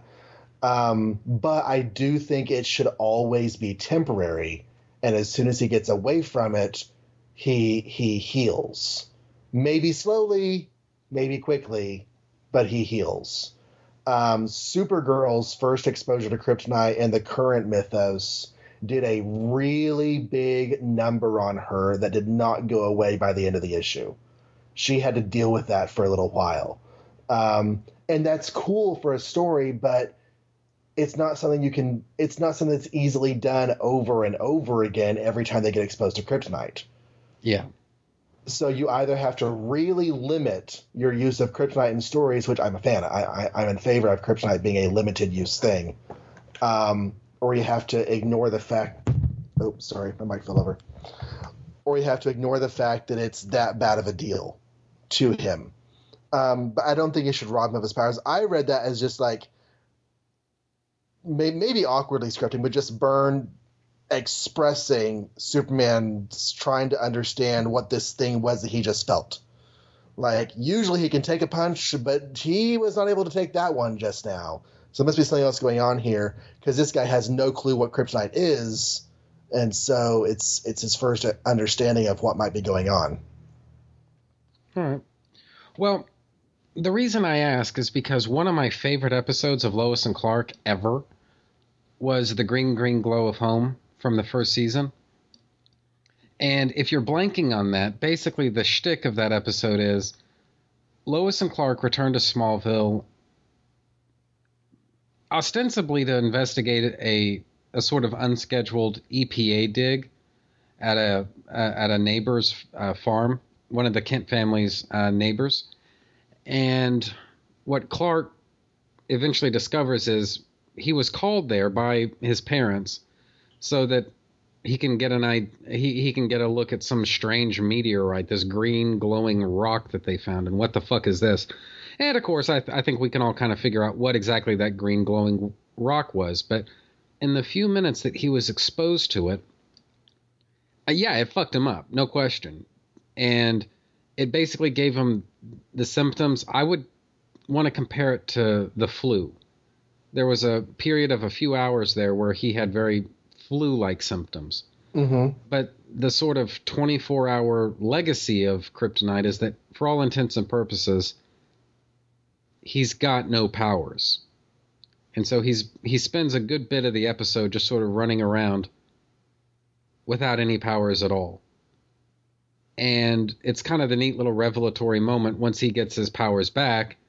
You instantly think, "Oh, Superman's going to kick some ass." Well, it's not quite that simple because hey, it's got to be a show, right? But I kind of liked that concept that when I was a kid that this isn't something that you know you you put the kryptonite back in the lead line box and instantly he's back to being Superman. It's no, it's not that easy for him. He needs time. His body needs time to heal from an experience like that. And, And they, they, I'm sorry. oh, sorry, go ahead. Well, they use the description of how it's it's leaching his cells of their solar energy. So theoret- theoretically, he would need time to rebuild that. And if you had him in close contact with kryptonite, let's say for half an hour on the night side of the planet, then theoretically you would have a sick and depowered Superman for at least as long as it takes for him to get back in touch with the sun, and maybe he'd have to take a bath in it for a while, a bath in sunlight. Yeah. I remember that episode. It's one of the few episodes of Lois and Clark that I've seen because I'm actually doing a rewatch, and I'm, I'm very early days in the show right now. But I have seen that one. That that was I like that take. But again, do you think that that is something that they could do again the next season? The next time it comes across kryptonite, in other words. Yeah, and I don't want to spoil anything for you, but that that comes up, and it actually becomes it, it's sort of it, it becomes sort of tragic irony at one point in the narrative. That it's because of the fact that he was exposed to kryptonite. There's something he tries to do that he's not able to do, and so because of that, somebody dies. You'll know it when you see it, and I kind of liked that as a concept. Now, like you were saying, if that's the way you're going to do kryptonite, you can't have a whole lot of kryptonite stories because you've just established that it takes them about a day, or at the very least several hours, for them to really get back to normal after something like that. And that's not necessarily conducive to adventure storytelling, you know? And so I can understand that you wouldn't want that as a as a you, you don't you, you don't want to have to be bound by that as sort of the rules of your universe that you've just set up. So I get that. And I think Smallville did a, a decent job of kind of splitting the difference where frequently Clark needed a, a a few seconds to catch his breath and then he could swoop back into action, you know, but he needed to kind of get a breather for a minute Right. and I think that was a a good little compromise. But you know, it, again, in a universe where your stories aren't really dependent upon kryptonite, I think that's a really interesting way to go, and I'm really fond of that. And I, I can't help but think that the reason Byrne was able to to get away with that was because he knew that his the, the types of stories that he was telling, he was going to be putting Superman up against threats and uh, villains that were going to be able to hold their own with Superman in most cases anyway. He didn't really need kryptonite. Whereas I think a lot of writers, like you were saying, kind of default to kryptonite because they personally don't see a way to challenge Superman without kryptonite. I think really I think the entire gestalt of John Byrne's run on Superman proves that you don't really need to use kryptonite as often as people seem to want to use it. Now again, it's part of the Smallville mythos that kryptonite has mutagenic properties. And so it's interwoven into the stories. And that's, again, another clever way of doing it. But what I'm saying is, you know, if you approach it, I guess, from a truly creative standpoint, there are ways of making it work. It's the hacks who have to have kryptonite in every fucking story because they otherwise can't see a way to tell a story. And that to me is what separates the men from the boys when it comes to Superman stories. Yeah, it's interesting because I, you know, my, my experience with with um, modern Superman is somewhat varied and also very limited at the same time. Mm-hmm. I have a little bit of exposure to a, several different eras. Mm-hmm. Um, so kryptonite was such a prevalent thing in the Silver Age because so much of that type of storytelling was to trick your audience and to get them to guess the ending. And that's just not a goal with modern style storytelling. It's not very often. Um, so the, the the whole appeal of kryptonite seems to be lost. And if you use it too much, then you're you're missing the point of your character. And yet, Superman and kryptonite is such an ingrained part of our culture that every single discussion of Batman and Superman comes down to well Batman has kryptonite. Yeah. And and that's that's true as far as it goes, but it also doesn't need to be a thing with Superman because kryptonite, I mean, I don't know. I don't know exactly what the punchline of that direction was going to be, but we'll let it, we'll let it stand the way it was. Um, so Metallo has these green eyes, and not like sexy Mary Jane green eyes, but like creepy, robotic, glowy green eyes. And I like that close up long panel that we have of it on page 11 before Superman gets knocked out. And I was noticing on page 12 the way Byrne draws Superman flying. Yes. And it's interesting for me because Superman flying horizontally is very much the natural image in my mind, and yet so f- infrequently used in earlier eras of comics. Yeah, and it, it kind of makes me think, you know, where does that whole image of Superman flying horizontally even come from? Because apart from, I mean, like Wayne Boring, as as as much as I love the guy, he was kind of bad about that. It was almost like Superman was sort of floating on an invisible jet scooter or something like that, where he was basically kind of standing upright. Right. And it's it's really weird. And yeah, sometimes it looks like he's jogging through the air. Yeah, and uh, and let me think, who else was Otto Binder or no Al Plastino? I think right. was he was kind of notorious for that too. And it just made me wonder, you know, what the hell kind of image is that? I mean, if you saw something like that, like as a person, what you wouldn't say is, "Look up in the sky is." It, it's a bird. It's a plane. You wouldn't say that. You would say that's a guy running in the running in midair. What the fuck am I looking at? Oh, oh yeah, that's Superman. Yeah, yeah, yeah, yeah. Okay, all right. And it's odd because you know the Reeves TV show is such a huge influence on the Silver Age stories, especially the very early Silver Age, whenever it was still on the air. Mm-hmm. Um, and of course, he always had the shot of the horizontal flight, and yet that never really seemed to make it into the art and maybe I'm just misremembering and, I, am talking out of my, you know, off the top of my head and forgetting a whole bunch of really cool horizontal fly Superman. But just, you know, I see him in my mind, I can see him arriving majestically and landing um, vertically, like with one knee up, he lands, you know, as he's coming down, mm-hmm. but just flying through the air. Mm-hmm. I, I can't picture him being horizontal in like a Curt Swan image. I just don't see it. Yeah. Um, I don't know. I mean, well, it, it, it, when you think about it, the the entire visual language of Superman flying, it's always been subject to change. And a good example of that is if you look at pre Superman the movie uh, comics, I would say basically anything from the late Silver Age and getting in through the Bronze Age, he was doing a lot of horizontal flying. But it was he had this weird tendency to want to use his his feet sort of as rudders.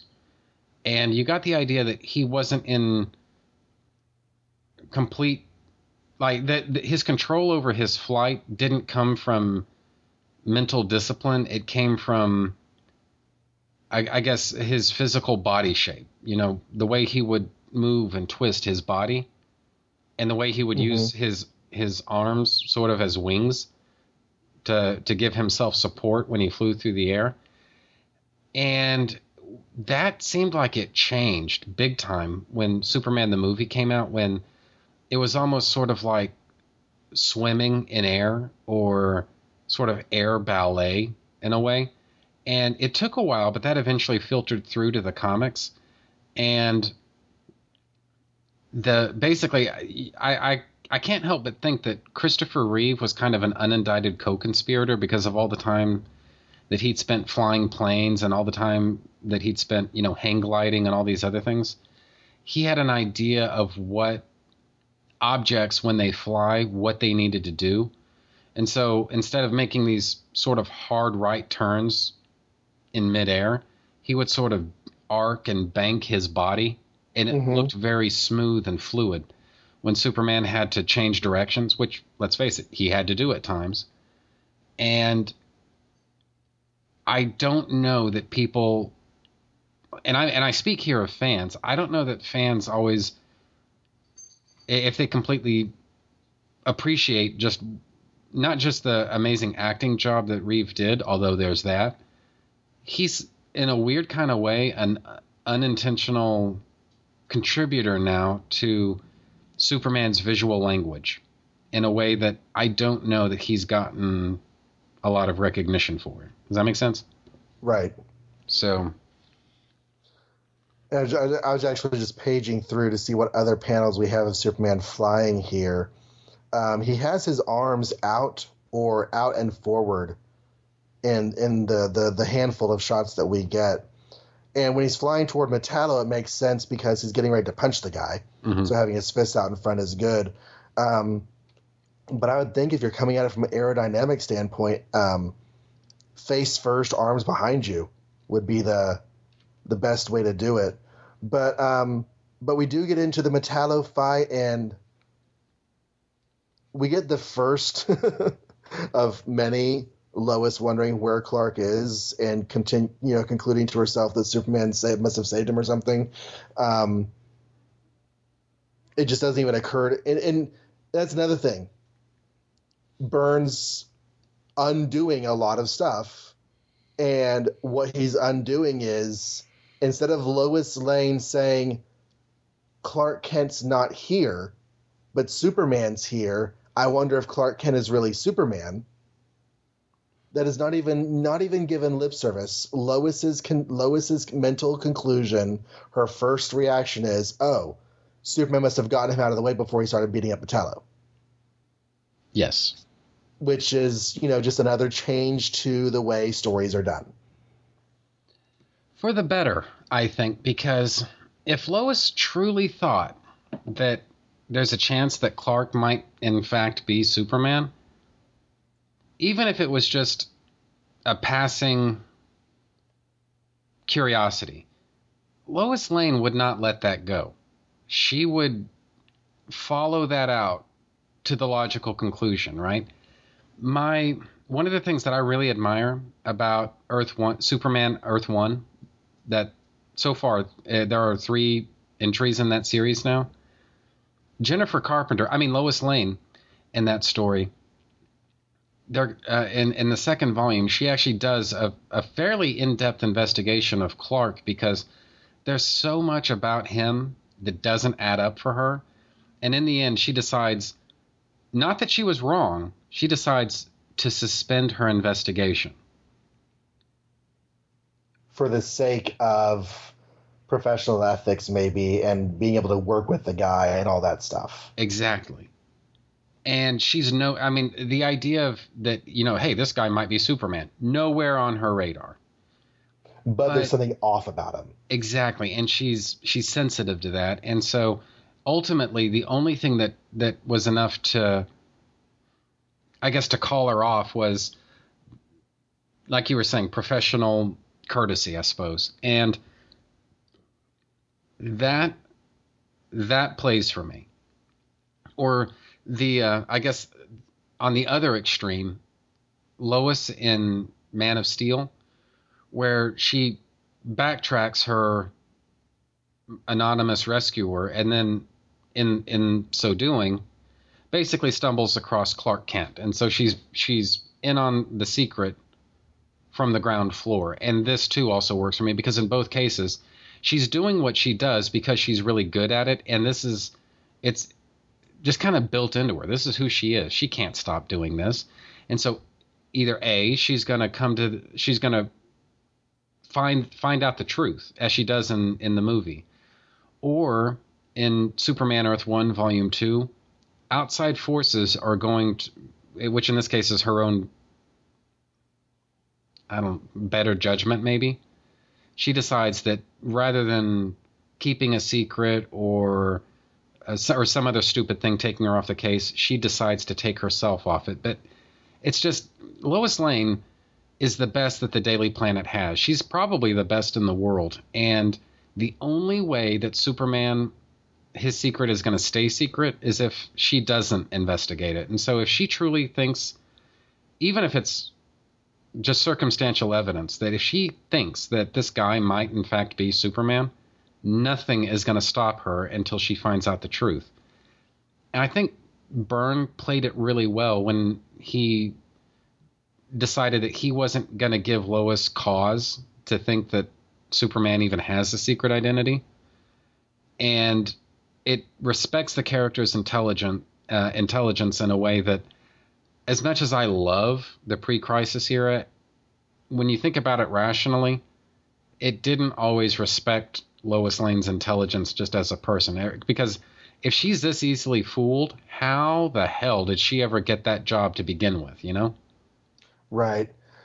Well, there, there are a couple things I want to say about that whole aspect of Superman. Um, just in case there are any listeners out there who who, who have limited or, or, or no exposure to to that era, um, it wasn't that Lois Lane never figured out that Clark was Superman, or that Lois Lane, I don't know.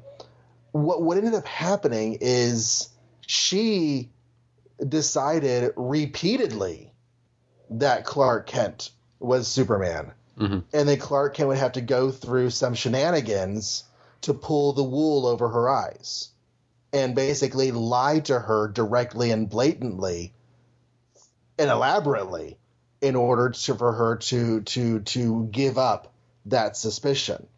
Um, we were talking about All Star Superman, you know, many moons ago, Mhm. and whenever she, whenever Clark Kent unmasks to her, Yeah. she she won't believe it because maybe it's a robot.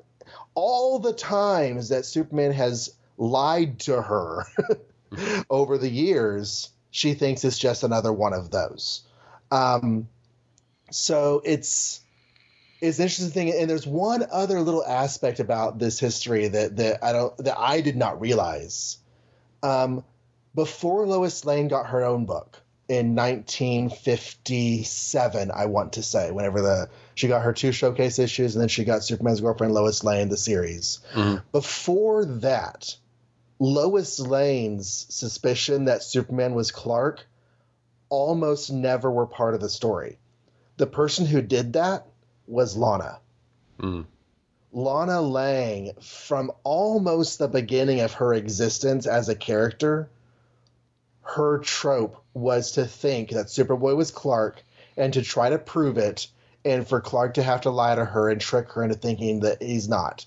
And it, it, it became a thing of like, well, she's probably, you know, she, she may be convinced this time, but you know, she's going to get those suspicions again before too long. And and I think that your comments about the intelligence of the characters are very apropos to both of those females because um, if they have been conclusively shown that Clark is not Superboy or that Clark is not Superman, Mhm. then as intelligent women, they should get over it. Right. and they don't. It keeps coming up, which is fine because it's a sitcom in comic book form, and it's it's for kids, and so repeating the tropes are things that kids like in their stories. There's a reason that three year olds want to watch the same damn movie over and over and over again. They like the repetition. They get off on it but we as older older older readers maybe not so much. And so it's good that byrne is taking things a different direction here so that a lois does not have to be convinced that clark is not superman and b she won't have to be convinced over and over and over again because each convince doesn't each conviction what's the what's the noun of convince convincement? I don't know. Each each convincing doesn't doesn't last. Um but anyways, so yeah, I like the I like the exchange. You're right. It is it is definitely for the better. Well, and you know, the one time that she might have thought they were the the, the same people, there's a very strong argument that Byrne completely dropped the nachos on that and said, "Oh yeah, well, uh, Clark and Superman, they were raised together, like they were sort of step step brothers and stuff." And by the way, uh, Lana's a manhunter. Yeah. Um, you know what? it's it's it, it's kind of funny. Number one, Byrne gets a lot of praise, rightly so, I might add, Rightly for so. for the amount of things that he did incredibly well, and a lot of that stuff is total canon, even today. You know, Lois as an army brat is such a good idea that I, you know, for as much shit as as Byrne gets from some people on the internet, it's funny to me that no one seems willing to abandon Lex Luthor as a corporate titan or Lois as an army brat or tons of other things that come from Byrne and nowhere else. But there were times when Byrne kind of fucked up a little bit and one of the few justifications I can make about the dreaded season 4 of Smallville is at least Lana wasn't a manhunter. Silver lining. yeah, and you know, I mean, it'll make more sense in context. I don't know if you're familiar with Lana's goings on in in season four, but holy shit! I saw them when they aired and have vague memories. I have not rewatched those episodes. Lily and I are done with season two, so we're ready to get into season three, but we're also watching Lost and trying to stay current on current shows. Um, TV is hard work. Let me tell you. Yeah. Oh, It- tell it- me about it. Yeah. Um, the way that it is right now, and God knows this is soon to change, but um, again, to peel back the curtain for those listening, it's November when Wilson and I are recording this, right? November 2015. And November the 11th, actually, uh, 2015. And at this moment, my girlfriend and I, we're watching together, you understand, Flash, Arrow, Supergirl, when what's it called? Um, Alias Jessica Jones starts, or is it is it Alias Jessica Jones or is it just Jessica Jones? They were gonna do AKA Jessica Jones. They could, I don't think I think they avoided the word alias because of the other show, uh, but they've dropped the AKA. It's just Jessica Jones. Oh, okay, all right, fine then.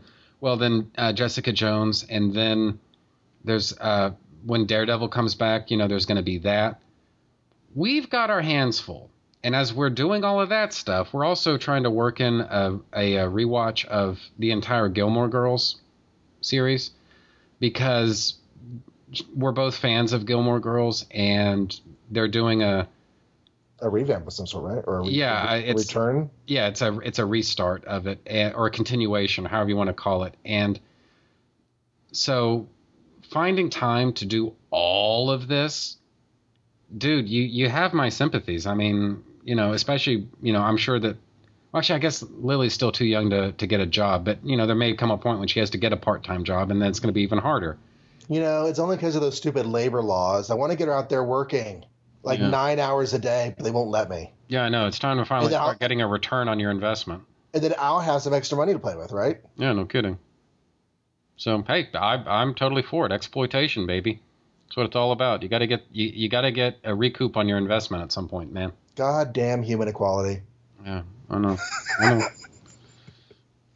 so, but yeah, I guess to uh to tie it all back though, like I say, Smallville, dreaded season four. At least she wasn't a fucking manhunter. Right. So, anyway, but I guess to get back into the story here, this is kind and I, I speak here of page 13. You know, when you really look back at the post crisis Superman's history, what there is of it at this point, one of the things you kind of have to figure is this Superman kind of sucks right now when it comes to fighting supervillains because he didn't exactly cover himself in glory when he went toe to toe with Bizarro back in the Man of Steel miniseries. I mean, he mm-hmm. did the best he could, and let's face it, this is really that was probably the first time in his publication history that he'd gone up gone up against somebody who could hit on his level. And that's you know, usually he could just give somebody a little bit of the old super pimp salad. And that was enough to knock out your average bank robber or purse snatcher or what have you. But somebody who can knock him across the city, that's a new experience for him. And he got his ass kicked. And here, again, getting his ass kicked. And so I wouldn't exactly call it quite as bad as Amazing Spider Man, like the first couple of issues of Amazing Spider Man, where Spider Man got the shit beaten out of him in every. I don't think he won any of his fights except on a technicality until probably like the seventh or eighth issue of that series, and then he actually started getting good at what he was doing.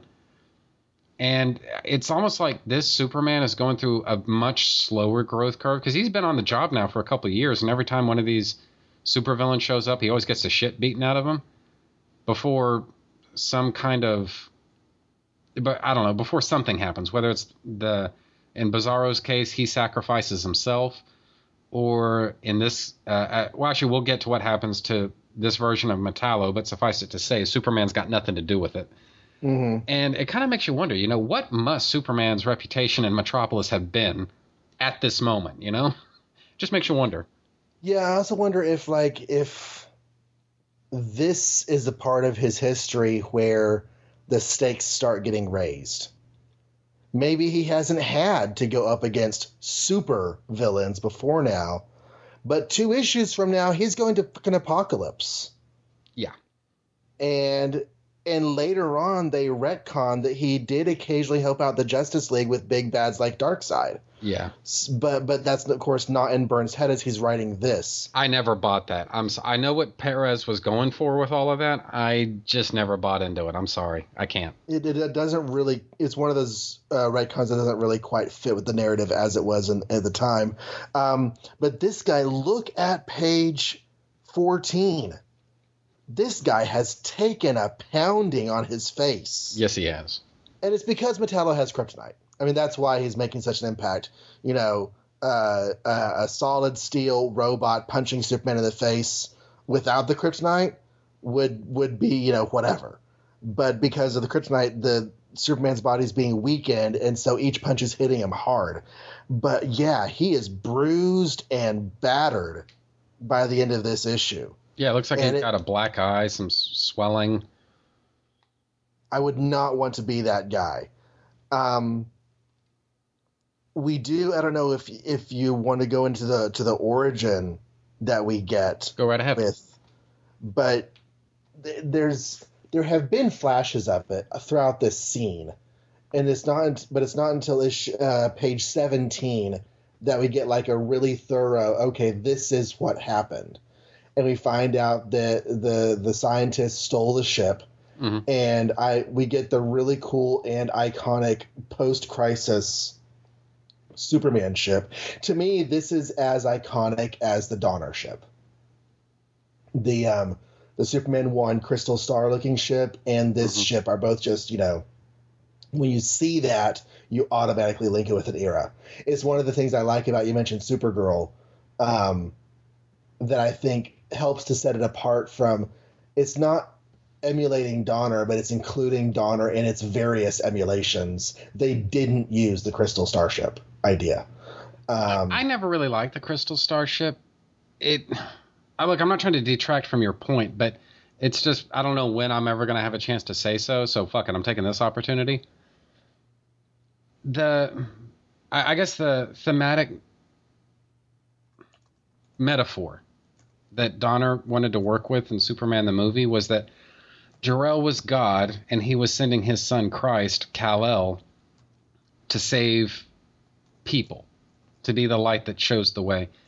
And as part of that, I, it's kind of hard to for me to overlook, you know, this whole Star of Bethlehem type ship that he sent his son to Earth in.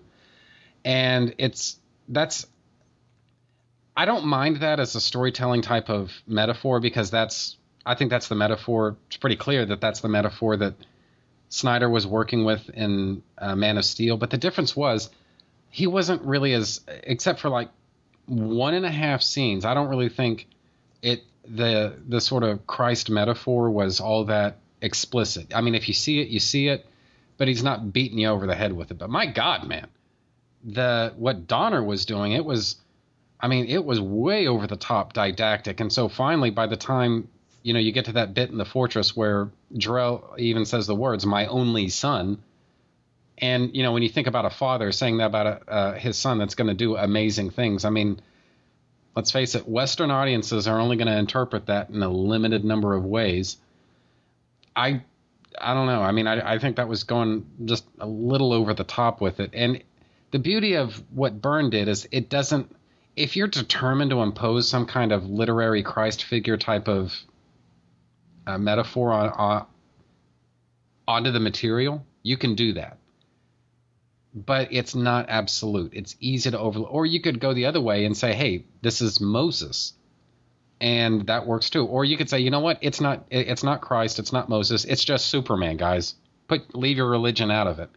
And that works too. And that uh, anyway, so this is a long way of saying I like Byrne ship better. um yeah. Sorry about that. Yeah. No, no, he's he is good. Um I was thinking about Smallville when I was seeing this scene, and a lot of the shenanigans that happen with Clark's ship, at least early in the run. Yeah. Because the idea of the scientists coming and getting the ship and stealing it out from under the Kent's nose was probably um, seen as interesting and different and cool, and it is interesting and cool. Um, but so many people that that ship got stolen a couple times, if I recall, or at least moved around by several different people. Yes, it did. Um, in, in Smallville, so uh, it's one of those things that I don't know. It just different eras handle it different ways. I like that he saw the Kryptonian recording, but the linguist in me has real issues with him even being able to decipher a part of it because if you're just hearing language without context or meaning, you have no fucking clue what's being said or done. And it's it the, there's a reason that the word Rosetta and the term Rosetta Stone is such an important part of our understanding of language is that without two different languages side by side or at least some kind of meaning accompanying the language, there's there's no way to understand what is being said. So I always it's one of those tropes in fiction, not just comic fiction, although it certainly happens in comics a lot. It's one of those tropes of fiction of deciphering language. No, no, no. You cannot decipher language unless there's somebody there or some other language to add meaning to what you're reading. Really? Huh.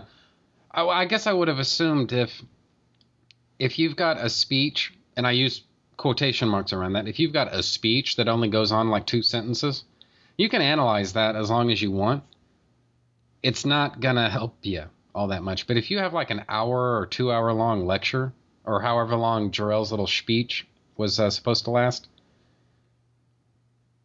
I thought, and obvi- maybe I'm wrong, but I, I, I guess I would have assumed that you could at least glean some meaning from it. You're saying that's not possible? It really isn't, because um, hmm. you could see some repetition. You could probably see patterns in what's going on but there's there's just really no way of knowing if the repeated things are um, a noun or a verb or which noun is is this a speech about apples or is it a speech about the flux capacitor We just there there's no way of knowing what's being said unless you have gestural meaning added in. Mhm. Um, like like if I say apple and I'm talking about apple to someone who doesn't speak English, but I have an apple in my hand and I can point to it as I'm talking. Um, or like I said, some other language that's saying the same thing but in another language, like the Rosetta Stone has. Uh, it has it has this the Rosetta Stone is the same text in three different languages. Hmm. And that's how we're able to unlock a lot of our understand. That's how we, er, early on we were able to unlock a lot of our understandings of, of ancient languages is because we knew one of the languages, and using that as a starting point, we could begin to figure out how the other languages worked. Right. Hmm. Well, that's pretty cool. Yeah, it's it, it, it's it's it's a minor complaint because it happens so much, but it just, it's one of those I thought of as I was reading it.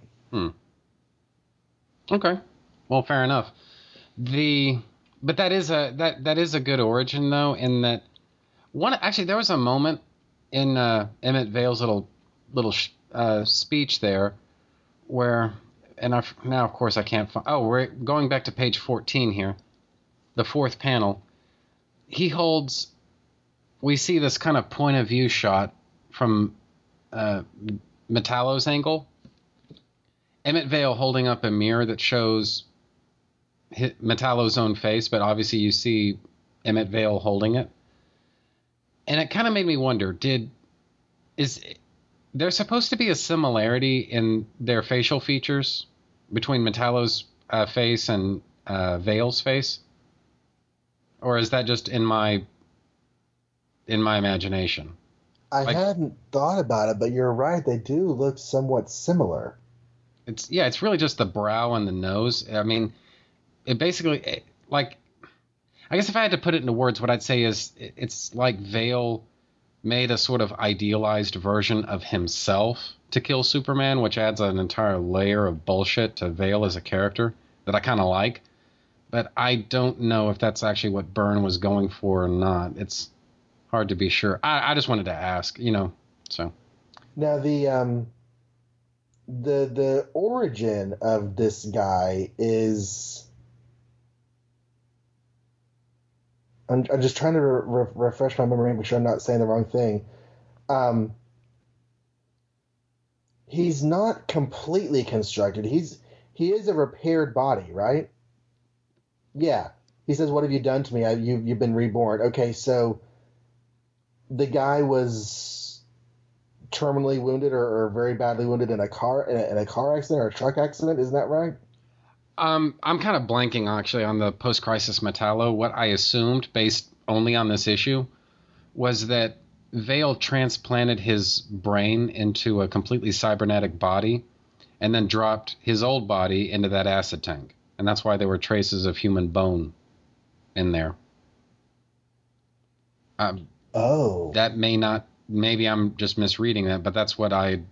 And, again, I mean, I, I truly am blanking on post-crisis Metallo's origin story. well, certainly the bone. If he's replaced it with metal, he doesn't need the actual human bone anymore. So certainly that bit would need to get dropped in. Um, whether he had an entirely new body or he's well, there's no there, when we see him, there's no musculature. It really is just a metallic body with skin grafted over it. He said, "Here, put some gloves on."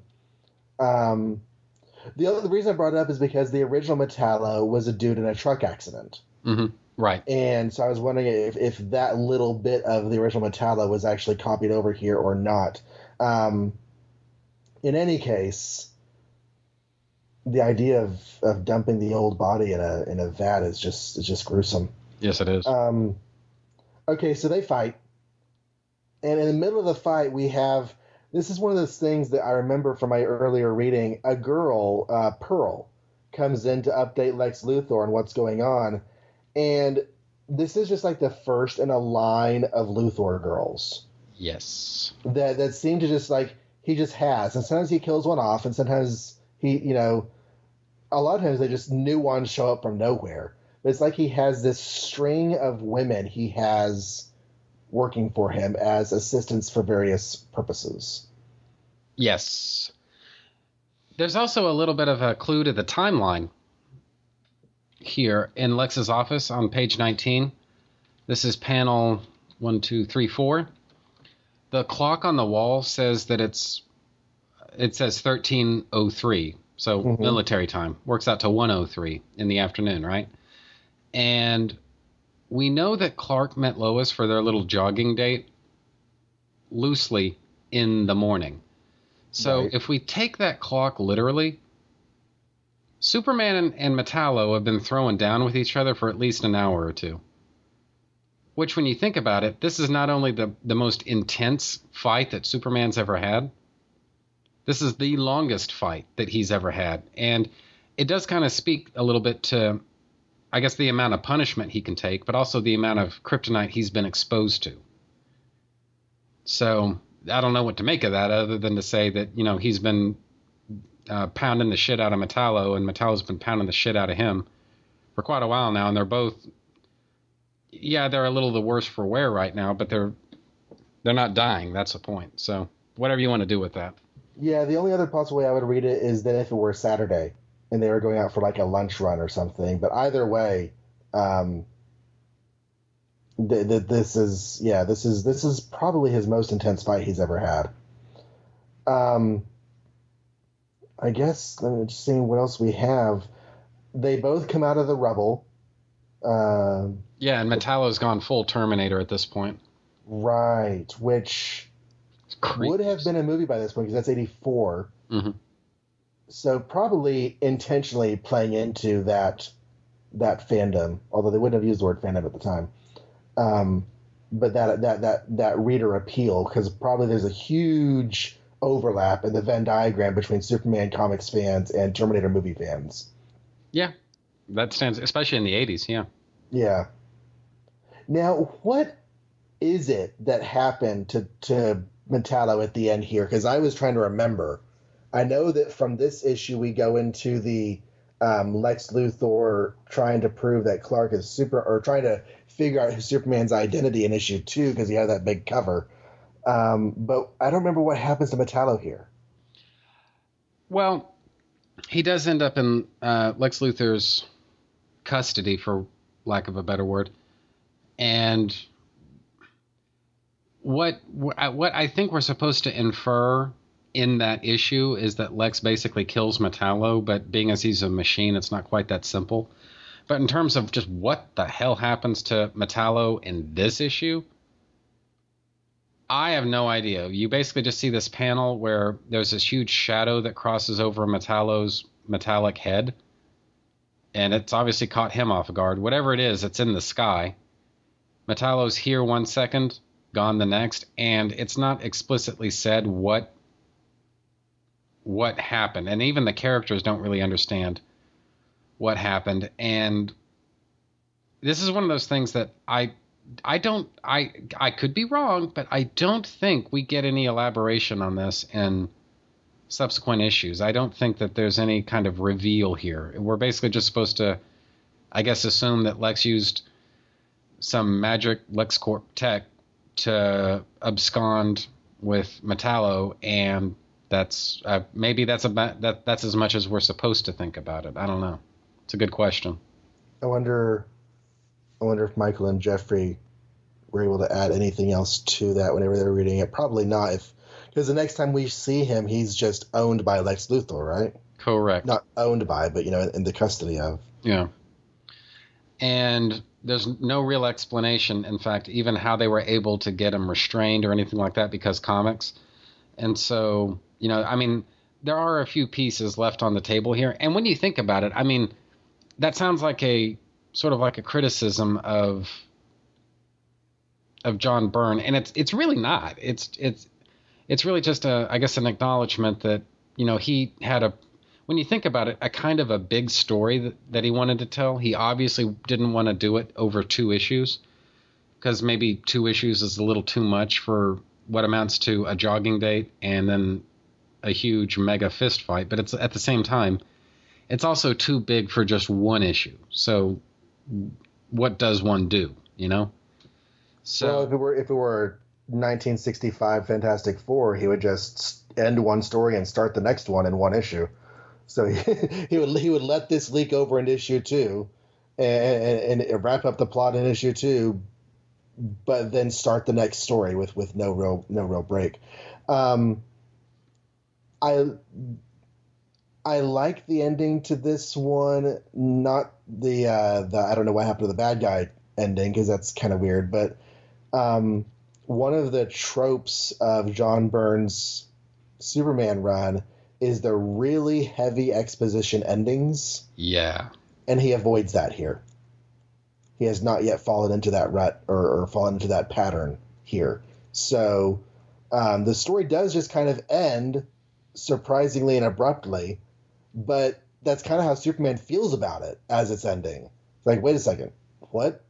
And then a couple words between him and Lois, and then we have the end. But you're right, as I'm looking at it, it does seem to be implying that Lex Luthor took Metallo because he says, um, I've promised that Superman will die by my hand. Lex Luthor keeps his promises. And there's a black shadow, and the robot disappears. And Superman says, I have an awful feeling I know who snatched him. So all that seems to point to Lex Luthor. Right. And some interesting things actually uh, actually come out of that. And um, I do want to talk about Superman number two at some point, but uh, I think we're getting a little we're going a little long here. But yeah, a lot of really neat things actually do end up coming from that. But one of the things that I like about I guess this era of Superman is that not all of the stories were done in one, but a lot of them were. And you would have, don't get me wrong, you would have subplots that go from one issue to a ne- uh, to the next, but generally speaking, a a given A plot was going to be resolved by by by page 22 or 23 in this case, but page 22 of that issue. Even if it was to say that there is no resolution, the the fucker's just gone.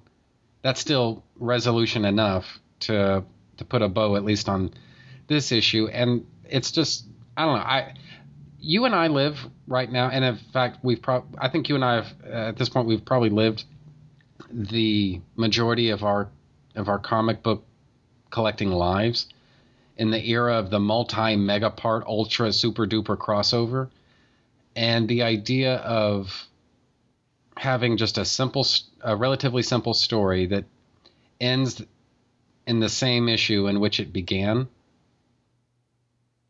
it's just kind of refreshing you know to to read this type of a story and not have to have you know a working knowledge of you know the six issues that come before the six issues that follow.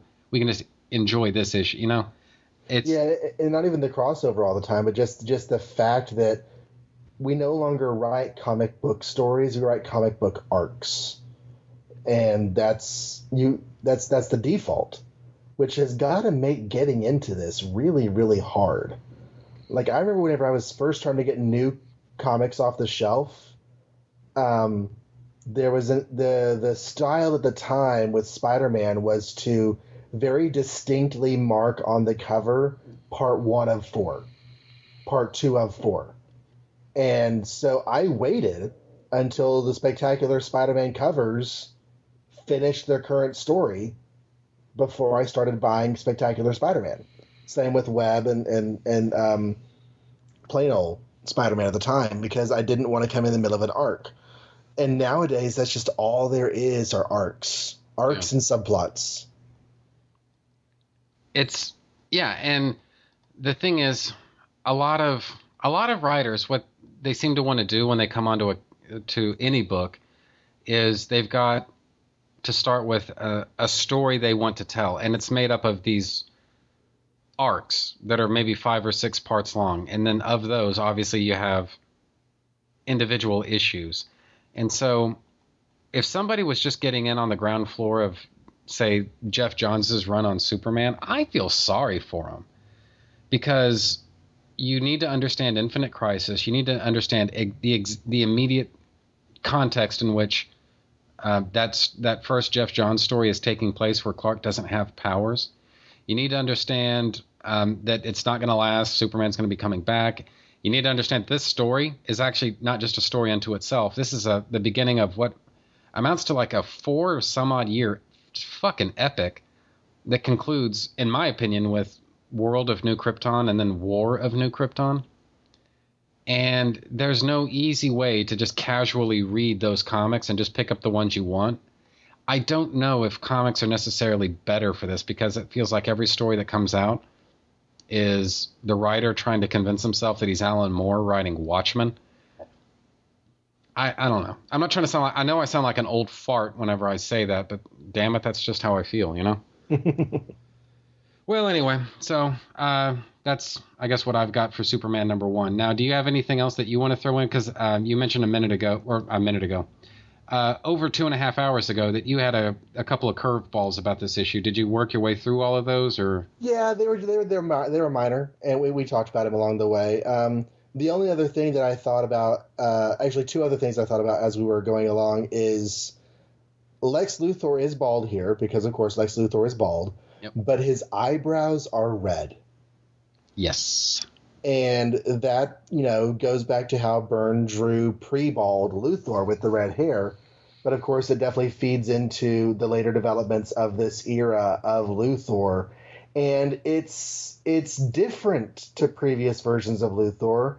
I mean, the very earliest Golden Age Luthor had red hair, but in pre-crisis he was a brown-headed boy and uh, in the Silver Age, I should say, he was he, he had brown hair. I actually just read an issue where uh, Lex Luthor, uh, young Luthor, Superboy's era Luthor, went to the future to deal with the Legion of Superheroes and actually masqueraded as his younger self to work his way into their trust because it's time travel, so he can do that.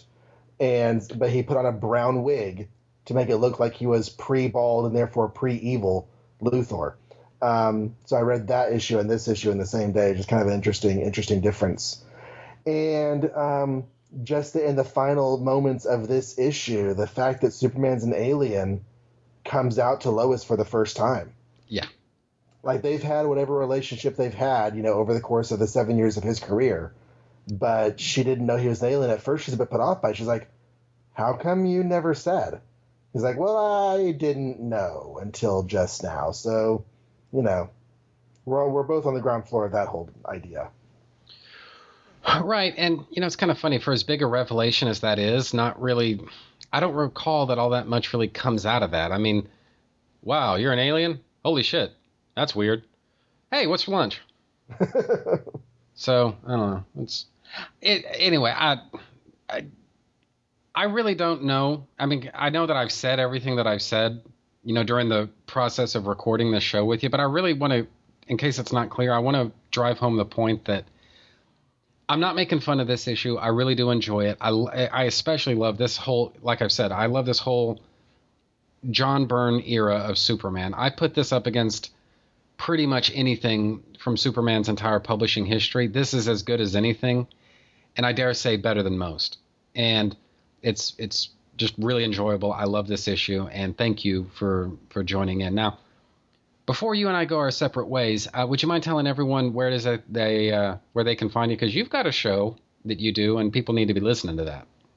Yeah, and and I'll just I'll just uh, before I do that reaffirm that yeah, John Byrne's Superman, it's not as lengthy as some other huge creative runs of characters, but it really does need to be on a level with like Claremont's X Men, you know, or or George Perez's Wonder Woman, or John Byrne's Fantastic Four. It's one of those things that is hugely critical to a character's history and and needs to be read to help understand where that character has been and where he's going. But yeah, um, I I talk about um, I talk about I have a couple of things going, uh, neither of which has had an episode in a while because of school. But every weekend I'm like, am I going to get a chance to edit this episode? Uh, maybe.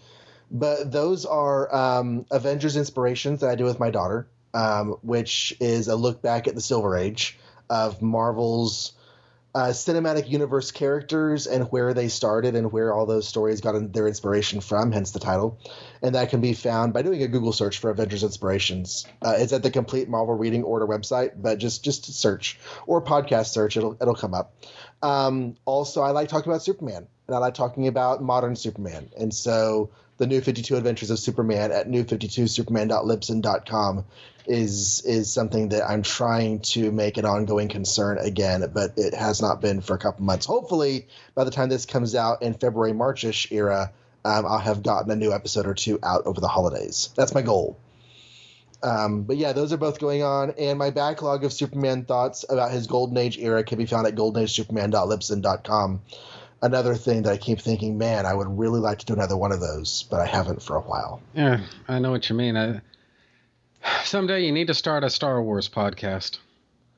Yeah, and I, I did, and then I abandoned it within a couple of months. So um, I would really like to. You know what I'm doing? Um, my son and I just recently watched our last of the Star Wars movies, Mm-hmm. and he immediately asked to read the comics. Hmm. So we've been reading slowly the Marvel Comics series of Star Wars, and I tell myself, okay, whenever he and I get to the issues that I last covered on that show, I am going to sit down with a microphone and start podcasting about them going forward from there. So um, I have a plan in my head for doing more Star Wars podcasting.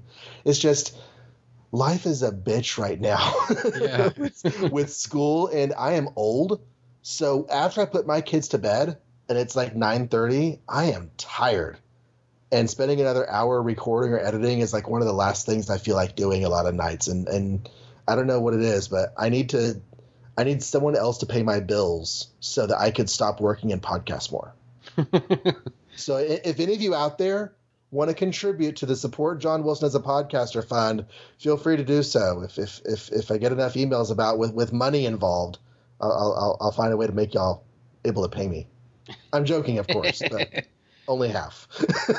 All right, well, fair enough. Well, thank you very much for uh, joining me today. And honestly, since this is going to be kind of it for at least, you know, for you and me recording at least until March of 2016, wherein, by the way, he and I are going to regroup and talk about Batman v Superman. We've pretty much filled in all of the uh, empty slots that I had for this uh, Batman Superman mega series that I'm working my way through. John filled in all my holes, and so the only one only, the, only the best and most luscious ways. yes, that's right. It was very tender, and you were you were a total gentleman about the whole thing, and thank you for being so tender. And the only other thing is going to be March the 29th, whenever the Batman v Superman reaction episode comes out. Which I think, as far as timing is concerned, that may be the smallest window between the time I record an episode and the time that I release it. So that should be kind of fun. But uh, thank you so much for joining in on this whole series because I know that you've donated a lot of your time. I think by the time all said and done, you you'll probably done at least 12 hours, which is a lot by any standard. And so thank you very much. You've elevated this mega series far and beyond what I think it would have been without you, and I'm really grateful for that.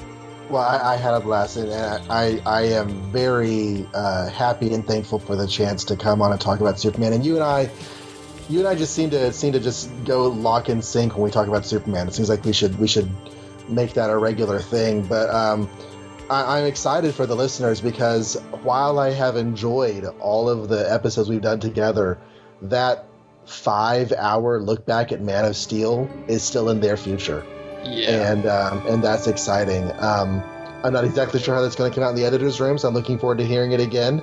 Um, The third part of that, I think you're actually going to enjoy because there's a special guest that I recruited to do the introduction for that episode. So, okay, well, fun. Um, I'll, I'll look forward to hearing that again. But yeah, thank you so much for having me. This is, um, this is one of those things that has has made my life as a podcaster feel like like it's cool, and there are people out there who like hearing what I had to say. So, um, thank you very much for for having me on here. Appreciate it. My pleasure. Now, as to next week, John is going to come back in the past because he's going back to the future in the past when he and I are going to go back in time to record next week's episode, which is going to be all about Dark Knight over Metropolis. And if it sounds like we've already recorded that episode, we have. so, but that's that's going to be next week. It's lots of fun. I've already got. Um, I, I think I've got that show basically bashed out. So that's really going to be pretty much it. So then from there, five hours of Man of Steel over a period of three weeks. Then finally, after that, March the 29th, episode 141, our thoughts on Batman v Superman. But that's pretty much it for us this week. So bye, everybody. We'll both be back next week. You are out. Yeah. Sorry, took your thunder.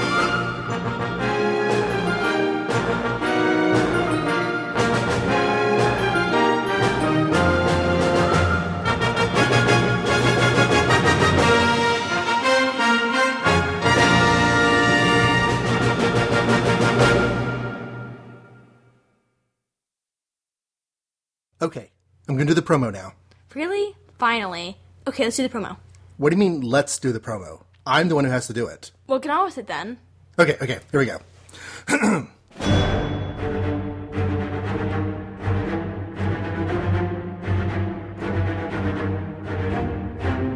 Iron Man, the Incredible Hulk, the Mighty Thor, the Captain America. Wow, being dramatic there, aren't we? Do, do you think it's too much? Should I back off? No, no, no, you're fine. You, you're good. Okay. You've seen the Earth's mightiest heroes in the Avengers franchise of films. Now you can enjoy the stories that have inspired those films through the magic of comic podcasting. Magic of podcasting? You sure about that one? Well, yeah, because, you know, we're awesome. Like, magic. Only without actually seeing any magical things. Just go with it, go with it, go with it. Okay. Don't forget to tell them what we're actually doing on the show. Oh, oh yeah, okay. So join Lily Wilson, the awesomest teenage comics fan in the world, mm-hmm. as her father takes her through all the early comics that feature characters from the Avengers franchise of films. And some that aren't in those films yet, but will be. Because we started with Ant Man before you had a whole film. Oh, well, yeah. And don't forget Spider Man. He's not like an Avenger, but he's there. Oh, okay. So, um, maybe it should be that feature characters that have been, are currently, or will one day be in the entire Marvel Cinematic Universe. Better. And where should they go not see this magical podcasty goodness? New episodes can be found. do I have to do the voice? Yes, you do. Okay, okay. New episodes can be found at the Complete Marvel Reading Order website, cmro.travis-starnes.com, and clicking under the Podcasts tab. Or on iTunes by searching Complete Marvel Reading Order, or just search for the name of the show itself. Um, Dad, don't you think we should actually say the name of our show? Oh, yeah, Avengers, Inspirations, Podcast. Listen and stuff. Yeah, good job, Dad. Thank you.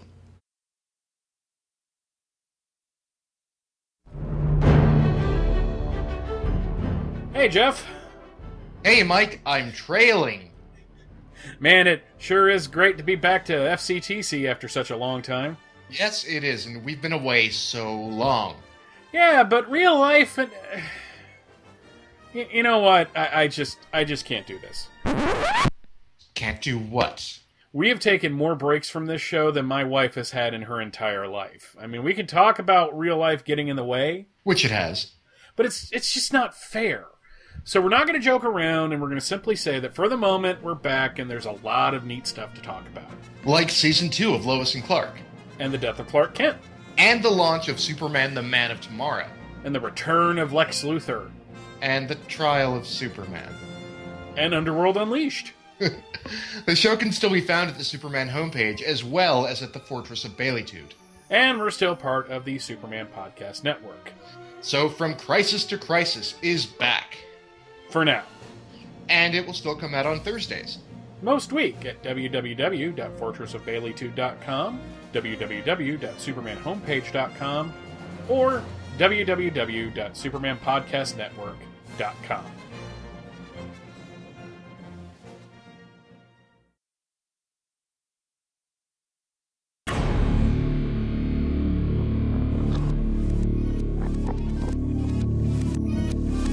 Okay, so I think that's just about the end of that. Trentus Magnus Punches Reality is a proud member of the Two True Freaks podcast network. You can find the home for Trentus Magnus Punches Reality at twotruefreaks.com, which is spelled T W O T R U E F R E A K S. You can also find it on Facebook just by searching for Trentus Magnus Punches Reality. There you can interact with your fellow listeners and also see notifications of new episodes when I put them up. You can friend me on Facebook just by searching for Trentus Magnus, which is spelled T R E N T U S M A G N U S. You can email me and my parole officer at trentusmagnus at gmail.com. Do you have a suggestion for a topic? Feel free to email me, and I might consider thinking about the possibility of potentially discussing whatever you have in mind someday. And that's a promise. Did you know? You can sponsor any episode of this or any other of your favorite Two True Freaks affiliated shows. That's right. Simply click the PayPal link, donate any amount at all, tell us which show you're choosing and what message, if any, you'd like us to read on your behalf, and you will be an official sponsor of that show's very next episode. With your message read in the show's opener. It's that easy, and there's no minimum donation. Be a show sponsor today. If you shop at Amazon.com, please consider using the link at twotruefreaks.com to shop there. If you use this link to go to Amazon and then you shop, Two True Freaks gets a cut of what you buy. It doesn't cost you anything extra, and it really helps the freaks out. You get to shop as usual and help out the Two True Freaks at the same time. Do you have a podcast of your own? If so, why not record a promo for me to play on my show? It's quick, easy, and can help you spread the word about your show. I'm always looking for more promos to play. Keep it fairly short, and yours could be next. My promos can be found at this show's homepage for those interested. Just look for the promos section. The contents of this podcast are fictitious, hypothetical, and probably completely unnecessary. Any similarity to living persons or real life events is purely coincidental and void where prohibited by law, some assembly required, batteries not included. Do not remove this tag under penalty of law. All models are over the age of 18. The white zone is for passenger loading and unloading only. Trentus Magnus Punches Reality is a Magnus Media Enterprises Limited production in association with Demonzacor of Milan, Italy.